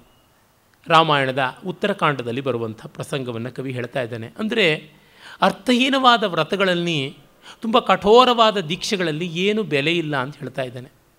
ಉತ್ತಮ ಬಡದುಡೆ ಹಾವು ಸಾಯಬಲ್ಲುದೆ ಅಂತ ವಚನಕಾರರು ಹೇಳ್ತಾರಲ್ಲ, ಆ ರೀತಿಯಾಗಿ. ನೋಪದೇಶೇಪ್ಯ ಭವ್ಯಾನಾಂ ಮಿಥ್ಯಾ ಕುರ್ಯಾತ್ ಪ್ರವಾದಿತಾಂ ಶುಕ್ರ ಷಾಡ್ಗುಣ್ಯ ಗುಪ್ತಾಪಿ ಪ್ರಕ್ಷೀಣ ದೈತ್ಯ ಸಂತತಿ ಅವಿವೇಕಿಗಳಿಗೆ ಎಷ್ಟು ತತ್ವವನ್ನು, ನೀತಿಯನ್ನು ಉಪದೇಶ ಮಾಡಿದರೂ ಏನೂ ಪ್ರಯೋಜನ ಆಗೋದಿಲ್ಲ. ಶುಕ್ರ ರಾಕ್ಷಸ ಗುರು ನೀತಿಗೆ ದೊಡ್ಡ ಮಾರ್ಗದರ್ಶಿ ಆತ. ಅವನ ರಾಜನೀತಿ ಅಮೇಯವಾದದ್ದು, ಅಪ್ರತಿಹತವಾದದ್ದು. ಅಂಥ ಒಂದು ನೀತಿ ಶುಕ್ರಾಚಾರ್ಯನ ನೀತಿ ಮಂತ್ರ ಕೂಡ ಎಷ್ಟೋ ಬಾರಿ ರಾಕ್ಷಸರಿಗೆ ಪ್ರಯೋಜನಕಾರಿಯಾಗಲಿಲ್ಲ ಅವಿವೇಕಿಗಳು, ಅವರಿಗೆ ಎಷ್ಟು ಹೇಳಿಯೂ ಏನು ಪ್ರಯೋಜನಕ್ಕೆ ಬರುವಂಥದ್ದು ಅಲ್ಲ ಅಂತ. ಒಬ್ಬೊಬ್ಬ ರಾಕ್ಷಸನು ಎಷ್ಟೆಲ್ಲ ವರ ಪಡ್ಕೊಂಡ್ರೂ ಸರ್ವನಾಶ ಆಗುತ್ತೆ. ಆಗುವುದು ನೋಡಿದೆಯೇ ಇದ್ದೀವಿ ಪುರಾಣದಲ್ಲಿ. ಅದಕ್ಕೆ ಕಾರಣ, ಶುಕ್ರ ಹೇಳಿದ್ದ, ಎಚ್ಚರ ವಹಿಸಬೇಕು ಅಂತ ಎಚ್ಚರ ವಹಿಸದೇ ಇದ್ದದ್ದೇನೆ. ಅವಿವೇಕಿಗಳಿಗೆ ಉಪದೇಶ ಪ್ರಯೋಜನಕ್ಕೆ ಬರುವುದಿಲ್ಲ. ಪಂಚತಂತ್ರದಲ್ಲಿ ಕಪಿಗಳಿಗೆ ಉಪದೇಶ ಮಾಡೋಕ್ಕೆ ಹೋದ ಹಕ್ಕಿಗಳ ಗೂಡಿಗಾದ ಕಥೆ ನಮಗಿಲ್ಲಿ ಜ್ಞಾಪಕ ಬರುತ್ತದೆ. ನ ತೀವ್ರ ದೀರ್ಘವೈರಾಣಾಂ ಮನ್ಯುಂ ಮನಸ್ಸಿ ರೋಪಯೇತ್ ಕೋಪೇನಾಪಾತಯನ್ ನಂದಂ ಚಾಣಕ್ಯ ಸಪ್ತಭಿರ್ದಿನೈ ಇಲ್ಲಿ ನೋಡಿ, ನಮ್ಮ ಪುರಾಣಾಕರಗಳಷ್ಟೇ ಅಮೂಲ್ಯವಾದಂಥ ಮತ್ತೊಂದು ಆಕಾರ ಉಂಟು. ರಾಮಾಯಣ ಮಹಾಭಾರತಗಳಷ್ಟೇ ದೊಡ್ಡದಾದದ್ದು, ಮಹತ್ತರವಾದದ್ದು ಅಂತಂದರೆ ಬೃಹತ್ ಕಥೆ. ಇದನ್ನು ಕವಿರಾಜ ಮೊದಲಾದ ಪೂರ್ವ ಕವಿಗಳು ಯಥೇಷ್ಟವಾಗಿ ಮಾನಿಸಿದ್ದಾರೆ. ಯಾವ ರೀತಿ ತ್ರಿವೇಣಿ ಸಂಗಮ ಗಂಗಾ ಯಮುನಾ ಸರಸ್ವತಿ ಇಂತಹ ಮೂರು ನದಿಗಳ ಒಂದು ಸಮಾಹಾರವೋ, ಹಾಗೆ ರಾಮಾಯಣ, ಮಹಾಭಾರತ ಮತ್ತು ಬೃಹತ್ ಕಥೆಗಳು ಸೇರಿ ಭಾರತೀಯ ವಾಂಗ್ಮಯ ಅಂತ. ಎಂದೂ ನಾವು ಬೃಹತ್ ಕಥೆ ಕೊಡಬೇಕಾದ ಸ್ಥಾನವನ್ನು ಭಾಗವತಕ್ಕೆ ಕೊಟ್ಟವೋ ಅಂದೇ ಕೆಟ್ವಿ. ಇದರ ಬಗ್ಗೆ ನಾನೊಂದು ಲೇಖನವನ್ನೇ ಬರೆದಿದ್ದೆ ನಾವು ಮರೆತ ಮೂರನೆಯ ಮಾರ್ಗ ಅಂತ. ಬೃಹತ್ ಕಥೆ ಆ ರೀತಿಯಾದದ್ದು. ರಾಮಾಯಣ ಮಹಾಭಾರತಗಳಲ್ಲಿ ಧರ್ಮ ಮೋಕ್ಷಗಳು ವಿಶೇಷವಾಗಿ ಬರುತ್ತವೆ. ಬೃಹತ್ ಕಥೆಯಲ್ಲಿ ಅರ್ಥಕಾಮಗಳು ವಿಶೇಷವಾಗಿ ಬರುತ್ತವೆ. ಗುಣಾಢ್ಯ ಋಷಿಕಲ್ಪನಾದ ಮಹನೀಯ ಅವನ ಬೃಹತ್ ಕಥೆಯ ಸ್ವಾರಸ್ಯದ ಮುಂದೆ, ಅದರ ವ್ಯಾಪ್ತಿ ವೈದುಷ್ಯದ ಮುಂದೆ ಭಾಗವತ ಏನೂ ಅಲ್ಲ. ಏನಂದರೆ ಭಾಗವತ ಭಜನೆ ಮಾಡೋರಿಂದಾಗಿ ದೊಡ್ಡ ಸ್ಥಾನಕ್ಕೆ ಬಂದುಬಿಡ್ತು. ವಸ್ತುತಃ ಮಹಾಭಾರತದ ಕೃಷ್ಣ ಚಾರಿತ್ರದ ಮುಂದೆ ಭಾಗವತದ ಕೃಷ್ಣ ಚಾರಿತ್ರ ಏನೂ ಅಲ್ಲ. ಮಹಾಭಾರತದ ಭಗವದ್ಗೀತೆಯ ಮುಂದೆ ಭಾಗವತದ ಉದ್ಧವ ಗೀತೆಯೋ ಮತ್ತೊಂದು ಮಗದೊಂದು ಏನು ವಿಶೇಷವಾದದ್ದಲ್ಲ. ಮತ್ತು ಮಹಾಭಾರತದಲ್ಲಿ ಬರುವ ಜೀವನ ಮೌಲ್ಯಗಳ ಮುಂದೆ ಭಾಗವತದಲ್ಲಿ ಬರುವಂಥ ವಿಶೇಷ ಕಥೆಗಳೆಲ್ಲ ಯಾತಯಾಮವಾಗಿ, ಗತಾನುಗತಿಕವಾಗಿ, ಯಾಂತ್ರಿಕವಾಗಿ ತೋರುತ್ತದೆ. ಭಾಗವತದ ಪುರಾಣದ ಆಯಾಮದ ಸ್ವಾರಸ್ಯ ಏನಿದೆ ಅದೆಲ್ಲ ಮಹಾಭಾರತದಲ್ಲಿ ಬಂದೇ ಇದೆ. ವಿಷ್ಣು ಪುರಾಣ ಭಾಗವತಕ್ಕಿಂತ ಸರ್ವವಿಧದಲ್ಲಿಯೂ ಸ್ಮರಣೀಯವಾದ, ರಮಣೀಯವಾದಂಥದ್ದು ಭಾಗವತದ ವೈಶಿಷ್ಟ್ಯ ಅಂತ ಹೇಳೋದಿದ್ರೆ ಕರಡು ಮರಡು ಭಾಷೆ ಅಂತ ಅನ್ನಬೇಕಾಗುತ್ತದೆ. ಯಾಕೆ ನಾನು ಇದನ್ನು ಹೇಳ್ತೀನಿ ಅಂದರೆ ನಮ್ಮಲ್ಲಿ ಮಿಸ್ಪ್ಲೇಸ್ಡ್ ಪ್ರಿಯಾರಿಟೀಸ್ ಅನ್ನೋದು ತುಂಬ ಆಗಿಬಿಟ್ಟಿದೆ. ಅದು ಯಾವುದೋ ಒಂದು ಕಾಲದಲ್ಲಿ ಎಲ್ಲಿಲ್ಲದ ಎಣೆಯಿಲ್ಲದ ಮೌಲ್ಯ ಬಂದುಬಿಡ್ತು ಈ ಭಕ್ತಿ ಭಜನೆಗಳಿಗೆ. ಕ್ರಿಯಾಶೀಲತೆ ಹೊರಟೋಗ್ಬಿಡ್ತು. ಕರ್ಮಯೋಗ ನಷ್ಟವಾಗಿ ಭಕ್ತಿಯೋಗ ತಾಂಡವಾಡುತ್ತಲ್ಲ ಭಕ್ತಿಯೇ ಹೊರಟೋಗಿ ಭುಕ್ತಿಯೋಗ ಆಗಿಬಿಡ್ತು. ತುಂಬ ಅನರ್ಥವನ್ನು ಉಂಟು ಮಾಡಿದೆ ನಮ್ಮಲ್ಲಿ ಆಸ್ಥಾನದ ಭಕ್ತಿ ಎನ್ನುವಂಥದ್ದು, ದುಡಿಮೆಯನ್ನು ಬಹಳ ಹಾಳು ಮಾಡಿದೆ. ಆದರೆ ಬೃಹತ್ಕಥೆ ಜಗತ್ತಿನ ಸಾಹಿತ್ಯದ ಮೇಲೆ, ಜಗತ್ತಿನ ಜೀವನದ ಮೇಲೆ ಮಾಡಿರುವ ಪರಿಣಾಮ ಖಂಡಿತ ಭಾಗವತ ಮಾಡಿಲ್ಲ. ನಮ್ಮ ದೇಶದಿಂದ ಎಕ್ಸ್ಪೋರ್ಟ್ ಆಗದೇ ಇದ್ದ ಮಾಲುಗಳಲ್ಲಿ ಒಂದು ಭಾಗವತ. ತುಂಬ ಎಕ್ಸ್ಪೋರ್ಟ್ ಆಗಿರ್ತಕ್ಕಂಥ ಮಾಲುಗಳಲ್ಲಿ ಅಗ್ರಗಣ್ಯವಾಗಿ ನಿಲ್ತಕ್ಕಂಥದ್ದು ಬೃಹತ್ಕಥೆ ನೀವು ಅರೇಬಿಯನ್ ನೈಟ್ಸ್ ಇರ್ಬೋದು ಈಸೋಪ್ ಟೇಲ್ಸ್ ಇರ್ಬೋದು, ಫೇರಿ ಟೇಲ್ಸ್ ಇರ್ಬೋದು, ಯಾವುದು ನೋಡಿ ಎಲ್ಲ ಬೃಹತ್ ಕಥೆಯಿಂದ ಬಂದಿರೋದು ಗೊತ್ತಾಗುತ್ತದೆ. ನಮ್ಮ ಪ್ರಾಚೀನ ಕವಿಗಳಾದರೂ ಅಷ್ಟೇ ಭಾಸ, ಕಾಳಿದಾಸಾದಿಗಳ ಮೊದಲುಗೊಂಡು ಎಲ್ಲರೂ ಬೃಹತ್ ಕಥೆಯನ್ನೇ ಆಧರಿಸಿದ್ದಾನೆ. ಇದನ್ನಲ್ಲ, ಭಾಗವತವನ್ನಲ್ಲ. ಕವಿ ಆ ಕಾರಣದಿಂದ ಬೃಹತ್ ಕಥೆಗೆ ತುಂಬ ದೊಡ್ಡ ಬೆಲೆ ಕೊಟ್ಟಿದ್ದಾನೆ. ಕ್ಷೇಮೇಂದ್ರ, ಬೃಹತ್ ಕಥೆಯನ್ನೇ ಸಂಗ್ರಹ ಮಾಡಿ ಬೃಹತ್ ಕಥಾ ಮಂಜರಿ ಅಂತ ಬರೆದಿರೋದನ್ನು ನಾವು ನೋಡಬೇಕು. ಆಮೇಲೆ, ಇಲ್ಲಿ ಚಾಣಕ್ಯನ ಕಥೆ ಬೃಹತ್ ಕಥಾ ಮಂಜರಿಯಲ್ಲೇ ಕಾಣಿಸ್ಕೊಳ್ತಕ್ಕಂಥದ್ದು. ಅದರಿಂದಾಗಿ ಅವನು ಅದನ್ನು ತೆಗೆದುಕೊಂಡಿದ್ದಾನೆ. ಹೇಳ್ತಾನೆ ತೀವ್ರವಾದ, ದೀರ್ಘವಾದ ವೈರವನ್ನು ಯಾರ ಮನಸ್ಸಿನಲ್ಲೂ ಉಂಟು ಮಾಡಬಾರದು ಅಂತ. ನಾವು ಎಷ್ಟೋ ಬಾರಿ ನಮ್ಮ ಅರಿವಿಲ್ಲದೆಯೇ ಅಥವಾ ಸುದ್ದಿಷ್ಟವಾಗಿ ಬೇರೆ ಬೇರೆಯವರ ಮನಸ್ಸಿನಲ್ಲಿ ನಮ್ಮ ಬಗೆಗೆ ವೈರ ಬರುವಂತೆ ಮಾಡಿಬಿಡ್ತೀವಿ. ದೀರ್ಘ ವೈರ ಯಾರ ಬಗೆಗೂ ನಾವು ಮಾಡಬಾರ್ದು, ನಮ್ಮ ಬಗೆಗೂ ಯಾರೂ ಮಾಡದಂತೆ ನೋಡಿಕೊಳ್ಳಬೇಕು ಅಂತ. ಈ ವಿಷಯದಲ್ಲಿ ನಾನು ಸ್ವಲ್ಪ ಪೆದ್ದೆ ಅಂತ ಅನ್ನಬೇಕು ನಾನು ಯಾರನ್ನೂ ದೀರ್ಘವಾಗಿ ದ್ವೇಷಿಸಲಾರೆ. ಅರೆ ನನ್ನ ವರ್ತನೆಯಿಂದ ಎಷ್ಟೋ ಜನಕ್ಕೆ ದೀರ್ಘ ದ್ವೇಷ ಬರುವಂಥದ್ದು ಉಂಟು. ಉದಾಹರಣೆಗೆ ಭಾಗವತವನ್ನು ಬೈದಿದ್ದೆ, ಎಷ್ಟೋ ಜನ ಭಗವದ್ಭಕ್ತರುಗಳಿಗೆ ವೈರ ಬರಬಹುದು. ಅಡ್ಡಿ ಇಲ್ಲ. ಭಾಗವತಕ್ಕಿಂತ ನನಗೆ ಸತ್ಯ ದೊಡ್ಡದು ಅಂತ ಅನಿಸುತ್ತದೆ. ಇಲ್ಲಿ ಚಾಣಕ್ಯನ ಮನಸ್ಸಿನಲ್ಲಿ ನವನಂದರು ವೈರಾಗ್ನಿಯನ್ನು ಉಂಟು ಮಾಡುವ ಮೂಲಕ ಏಳು ದಿವಸಗಳಲ್ಲಿ ಸರ್ವನಾಶವಾದರು ಅಂತ. ಆ ಬೃಹತ್ ಕಥೆಯ ಪ್ರಾರಂಭದ ಪೀಠಿಕಾ ಲಂಬಕದಲ್ಲಿ ಬರುವ ಕಥೆಯನ್ನು ಇವನು ಕಟಾಕ್ಷಿಸ್ತಾ ಇದ್ದಾನೆ. ಗುರು ಆರಾಧಯೇದ್ ಭಕ್ತಿಯ ವಿದ್ಯಾ ವಿನಯ ಸಾಧನಂ ರಾಮಾಯ ಪ್ರದದೌತುಷ್ಟೋ ವಿಶ್ವಾಮಿತ್ರೋಸ್ತ್ರ ಮಂಡಲಂ. ಇದು ಪ್ರಸಿದ್ಧವಾದ ರಾಮಾಯಣದ ಕಥೆ. ಬಾಲಕಾಂಡದಲ್ಲಿ ಬರುವಂಥದ್ದು. ರಾಮನಿಗೆ ತಾಟಕ ವಧೆಯಿಂದ ಸುಪ್ರೀತನಾದ ಪರಶುರಾಮ ಸಕಲಾಸ್ತ್ರಗಳನ್ನು ಕೊಡ್ತಾನೆ. ಬಗೆಬಗೆಯ ಪಾಶಗಳನ್ನು, ಬಗೆಬಗೆಯ ಚಕ್ರಗಳನ್ನು, ಬಗೆಬಗೆಯ ಬಾಣಗಳನ್ನೆಲ್ಲವನ್ನು ಕೊಡ್ತಾನೆ. ಪುರಾಣಾಂತರಗಳಿಂದ ಜೃಂಭಕಾದಿ ಮಹಾಸ್ತ್ರಗಳೆಲ್ಲ ಬಂತು ಅಂತ ಗೊತ್ತಾಗುತ್ತದೆ. ಒಂದು ಗುರು ಪ್ರೀತಿಯಾಗುವಂಥ ಕೆಲಸ ಮಾಡಿದ್ದರಿಂದ ರಾಮನಿಗೆ ಇಷ್ಟೆಲ್ಲ ಸಿಕ್ತು ಹಾಗಾಗಿ ಗುರುವಿಗೆ ಪ್ರೀತಿಯಾಗುವಂಥ ರೀತಿಯಲ್ಲಿ ಶಿಷ್ಯ ನಡ್ಕೊಳ್ಳಬೇಕಾದದ್ದು ಅಂತ. ಮಹಾಭಾರತದಲ್ಲಿ ನಮಗೆ ಗೊತ್ತಾಗುತ್ತದೆ. ಗಂಗಾ ನದಿಯಲ್ಲಿ ಸ್ನಾನ ಮಾಡ್ತಾ ಇದ್ದ ದ್ರೋಣಾಚಾರ್ಯನ ಕಾಲನ್ನು ಮೊಸಳೆಯೊಂದು ಹಿಡಿದಾಗ ಮಿಕ್ಕೆಲ್ಲ ಶಿಷ್ಯರು ಏನು ಏನು ಅಂತ ಕಳವಳ ಪಡ್ತಾ ಇದ್ದಾಗಲೇ ಅರ್ಜುನ ಐದು ಬಾಣಗಳನ್ನು ಗುರುವಿನ ಕಾಲಿಗೆ ತಾಕದೆ ಮೊಸಳೆಗೆ ತಾಕಿ ಅದು ಸಾಯುವಂತೆ ಮಾಡಿ ಗುರು ಕಾ ಪ್ರಾಣ ಉಳಿಸಿಕೊಂಡು ಹೊರಗೆ ಬರುವಂತೆ ಮಾಡ್ತಾನೆ. ಇದರಿಂದ ಸುಪ್ರೀತನಾದ ಅವನು ಒಡದೊಡನೆಯೇ ಅಲ್ಲಿಯೇ ಬ್ರಹ್ಮಶಿರೋಸ್ತ್ರವನ್ನು ಉಪದೇಶ ಮಾಡ್ತಾನೆ ಅಂತ ಬರುತ್ತದೆ. ಮುಂದೆ ಅಶ್ವತ್ಥಾಮ ಉತ್ತರೆಯ ಗರ್ಭನಾಶಕ್ಕಾಗಿ ಇದೇ ಅಸ್ತ್ರವನ್ನು ಬಿಟ್ಟಾಗ ಅರ್ಜುನ ಅದನ್ನೇ ಪ್ರತ್ಯಸ್ತ್ರವಾಗಿ ಬಿಡ್ತಾನೆ ಅನ್ನುವ ಕಥೆ ನಮಗೆ ಮುಂದೆ ಆ ಸೌಪ್ತಿಕ ಪರ್ವದಲ್ಲಿ ಗೋಚರವಾಗುತ್ತದೆ. ಹೀಗೆ ಗುರುಪ್ರೀತಿ ಉಂಟಾಗುವಂತೆ ಶಿಷ್ಯ ನಡ್ಕೊಳ್ಬೇಕು. ವಸುದೇಯಂ ಸ್ವಯಂ ದದ್ಯಾತ್ ಬಲಾದ್ಯತ್ ದಾಪಯ ಏತ್ ಪರಹ ದೃಪದೋಪನ್ನವಿ ರಾಜ್ಯಂ ದ್ರೋಣೇನಾಕ್ರಮ್ಯ ದಾಪಿತಃ. ತಾನು ತಾನಾಗಿ ಕೈಯೆತ್ತಿ ಕೊಡುವ ಕಾಲದಲ್ಲಿ ಕೊಟ್ಟು ಬಿಡಬೇಕು ಇಲ್ಲದಿದ್ದರೆ ಬಲವಂತವಾಗಿ ಬೇರೆಯವರು ಕಿತ್ತುಕೊಳ್ಳುವಂತೆ ಆಗುತ್ತದೆ. ದ್ರೋಣಾಚಾರ್ಯನ ತನ್ನ ಬಳಿಗೆ ಬಂದಾಗ ದೃಪದ ಸ್ನೇಹಿತ ಅಂತ ಗೌರವದಿಂದ ಕಂಡು ಅವನಿಗೆ ಅಷ್ಟೋ ಇಷ್ಟೋ ಕೊಟ್ಟಿದ್ದರೆ ತಾನು ಅರ್ಧರಾಜ್ಯವನ್ನು ಬಲವಂತವಾಗಿ ಕಳ್ಕೊಳ್ಳುವ ಸ್ಥಿತಿ ಬರ್ತಿರಲಿಲ್ಲ. ಅವಮಾನಕ್ಕೆ ತುತ್ತಾಗುವಂಥ ದುರ್ಗತಿಯೂ ಬರ್ತಾ ಇರಲಿಲ್ಲ ಅಂತ ಹೇಳ್ತಾನೆ. ತುಂಬ ಚೆನ್ನಾಗಿರುವಂಥದ್ದು ನೀತಿ. ದ್ರೋಣಾಚಾರ್ಯ ಪಾಪ ಸಹಾಯಕ್ಕಾಗಿ ಬಂದ. ಹಾಗೆ ಬಂದಾಗ ಅಧಿಕಾರ ಮದೋನ್ಮತ್ತನಾದ ದೃಪದ ಅನ್ಯಾಯದ ಮಾತಾಡ್ದ. ಇದು ತಪ್ಪಾಯ್ತಲ್ವ? ಅದನ್ನು ಕವಿ ಹೇಳ್ತಾ ಇದ್ದಾನೆ. ನಗೀತ ವಾದ್ಯಾಭಿರತಿ ವಿಲಾಸ ವ್ಯಸನಿ ಭವೇತ್ ವೀಣಾ ವಿನೋದ ವ್ಯಸನಿ ವತ್ಸೇಷಃ ಶತ್ರುಣ ಹೃತಃ. ಇದು ಮತ್ತೆ ಬೃಹತ್ ಕಥೆಯಲ್ಲಿ ಬರುವಂಥ ಒಂದು ಉಲ್ಲೇಖವೇ ಆಗಿದೆ. ರಾಜನಾದವನು ಗೀತವಾದ್ಯದ ವಿನೋದಗಳಲ್ಲಿ ಅತಿಯಾಗಿ ತೊಡಗಿಕೊಂಡು ಈ ಹಾಡು, ಕುಣಿತ ಇತ್ಯಾದಿ ಜಲ್ಸಾದಲ್ಲಿ ಮಗ್ನನಾಗಿ ವ್ಯಸನದ ಮಟ್ಟಿಗೆ, ಅಡಿಕ್ಷನ್ ಮಟ್ಟಿಗೆ ತೊಡಗಿಕೊಳ್ಳಬಾರದು. ಈ ವೀಣಾವಾದ್ಯ ವ್ಯಸನಿಯಾದ ಕಾರಣ ವತ್ಸರಾಜ ಶತ್ರುವಿನ ಸೆರೆಗೆ ತುತ್ತಾಗಬೇಕಾಯಿತು ಅಂತ. ಎರಡು ಸಂದರ್ಭದಲ್ಲಿ. ಒಂದು, ಅವನು ವೀಣಾವಾದನದ ಮೂಲಕವಾಗಿ ಆನೆಗಳನ್ನು ಪಳಗಿಸುವ ಕೌಶಲವನ್ನು ಹೊಂದಿದ್ದ ಆ ಒಂದು ಬೇಟೆಯ ವ್ಯಸನ ಅದು ವೀಣಾವಾದನದ ಮೂಲಕವಾಗಿ ಮಾಡ್ತೀನಿ ಎನ್ನುವಂಥದ್ದು.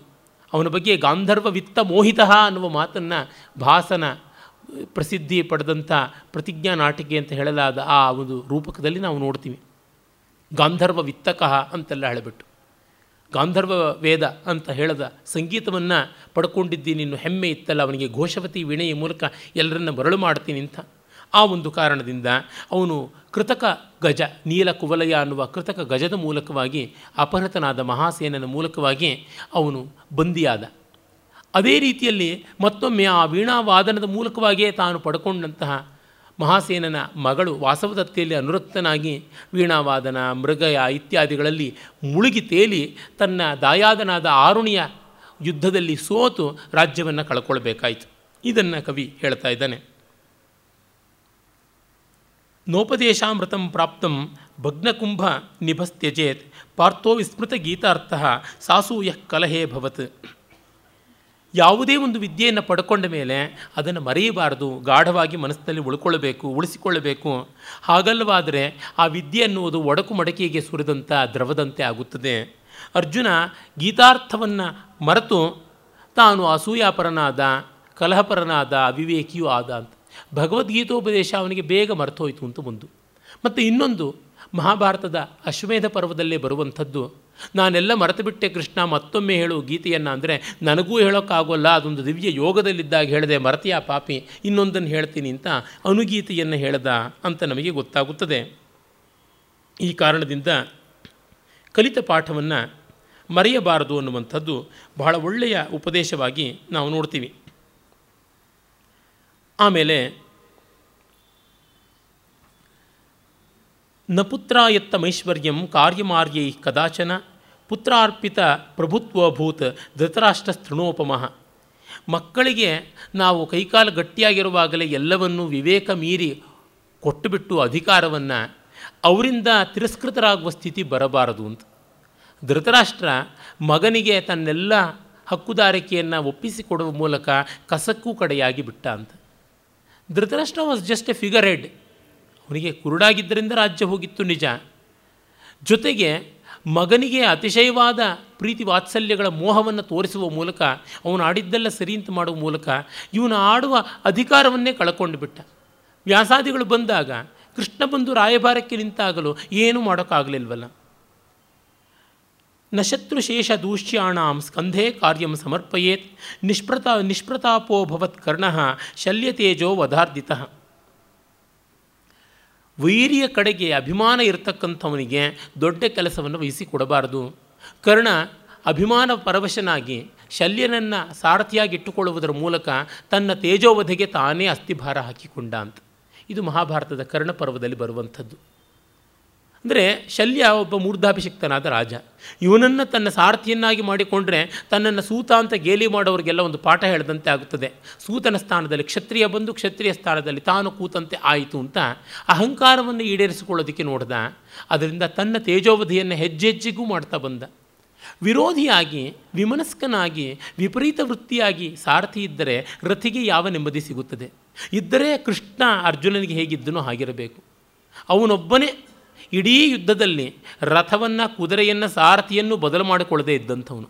ಆ ರೀತಿಯಲ್ಲಿ ರಥ, ಕುದುರೆ ಎಲ್ಲವನ್ನು ರಥಿಯನ್ನು ಕಾಪಾಡಿದವನು ಈ ಮಹಾಸಾರಥಿ. ಇದನ್ನು ಗಮನಿಸಬೇಕು. ಪ್ರತಿಲೋಮ ವಿವಾಹೇಶು ನ ಕುರ್ಯಾತ್ ಉನ್ನತಿ ಸ್ಪೃಹಾಂ ಯಯಾತಿ ಶುಕ್ರಕನ್ಯಾಯಾಂ ಸಸ್ಪೃಹೋಂ ಲೇಚ್ಛತಾಂ ಗತಃ.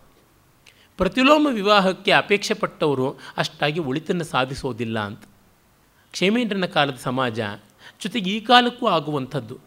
ಪ್ರತಿಲೋಮ ಅನ್ನುವಲ್ಲಿ ನಮಗಿಂತ ಉನ್ನತವಾದ ಸ್ಥಾನಮಾನ ಅಂತ ಒಂದು ತಾತ್ಪರ್ಯ ಇಟ್ಟುಕೊಂಡರೆ ಎಲ್ಲ ಕಾಲಕ್ಕೂ ಸಲ್ಲುತ್ತದೆ. ಹೆಣ್ಣನ್ನು ಗಂಡು ತನಗಿಂತ ಕಡಿಮೆಯ ಮನೆಯಿಂದ ತರಬೇಕು. ಹೆಣ್ಣನ್ನು ತನಗಿಂತ ದೊಡ್ಡ ಮನೆಗೆ ಕೊಡಬೇಕು ಅಂತ ಸಾಮಾನ್ಯ ನಿಯಮ. ಹಾಗಲ್ಲವಾದರೆ ಕಷ್ಟ. ಯಯಾತಿ ತುಂಬ ದೊಡ್ಡ ತಪಸ್ವಿಯಾದಂತಹ ಶಾಪಾನುಗ್ರಹ ಸಮರ್ಥನಾದಂತಹ ಶುಕ್ರಾಚಾರ್ಯನ ಮಗಳು ಬ್ರಾಹ್ಮಣಿಯಾದ ದೇವಯಾನಿಯನ್ನು ಮದುವೆ ಮಾಡಿಕೊಳ್ಳೋದ್ರ ಮೂಲಕವಾಗಿ ತುಂಬ ಕಷ್ಟಪಡಬೇಕಾಯಿತು. ಮಾವನ ಶಾಪಕ್ಕೆ ಗುರಿಯಾಗಿ ಮುಪ್ಪನ್ನೇ ಪಡ್ಕೊಳ್ಬೇಕಾಯಿತು ಅನ್ನುವುದನ್ನು ನೋಡಿದಾಗ ನಮಗೆ ಗೊತ್ತಾಗುತ್ತದೆ. ದೊಡ್ಡ ಮನೆಯ ಹೆಣ್ಣು ಹಿರಿ ಕುದುರೆ ಚಾಳಿ ಅಂತಾರಲ್ಲ. ಅದು ಹತ್ತಿಸಿಕೊಂಡು ತಿರುಗಿ ಒದಿಯುವುದೇ ಒದೆಯುವುದೇ ಜಾಸ್ತಿ, ಕೆನೆಯುವುದೇ ಜಾಸ್ತಿ ಅಂತ.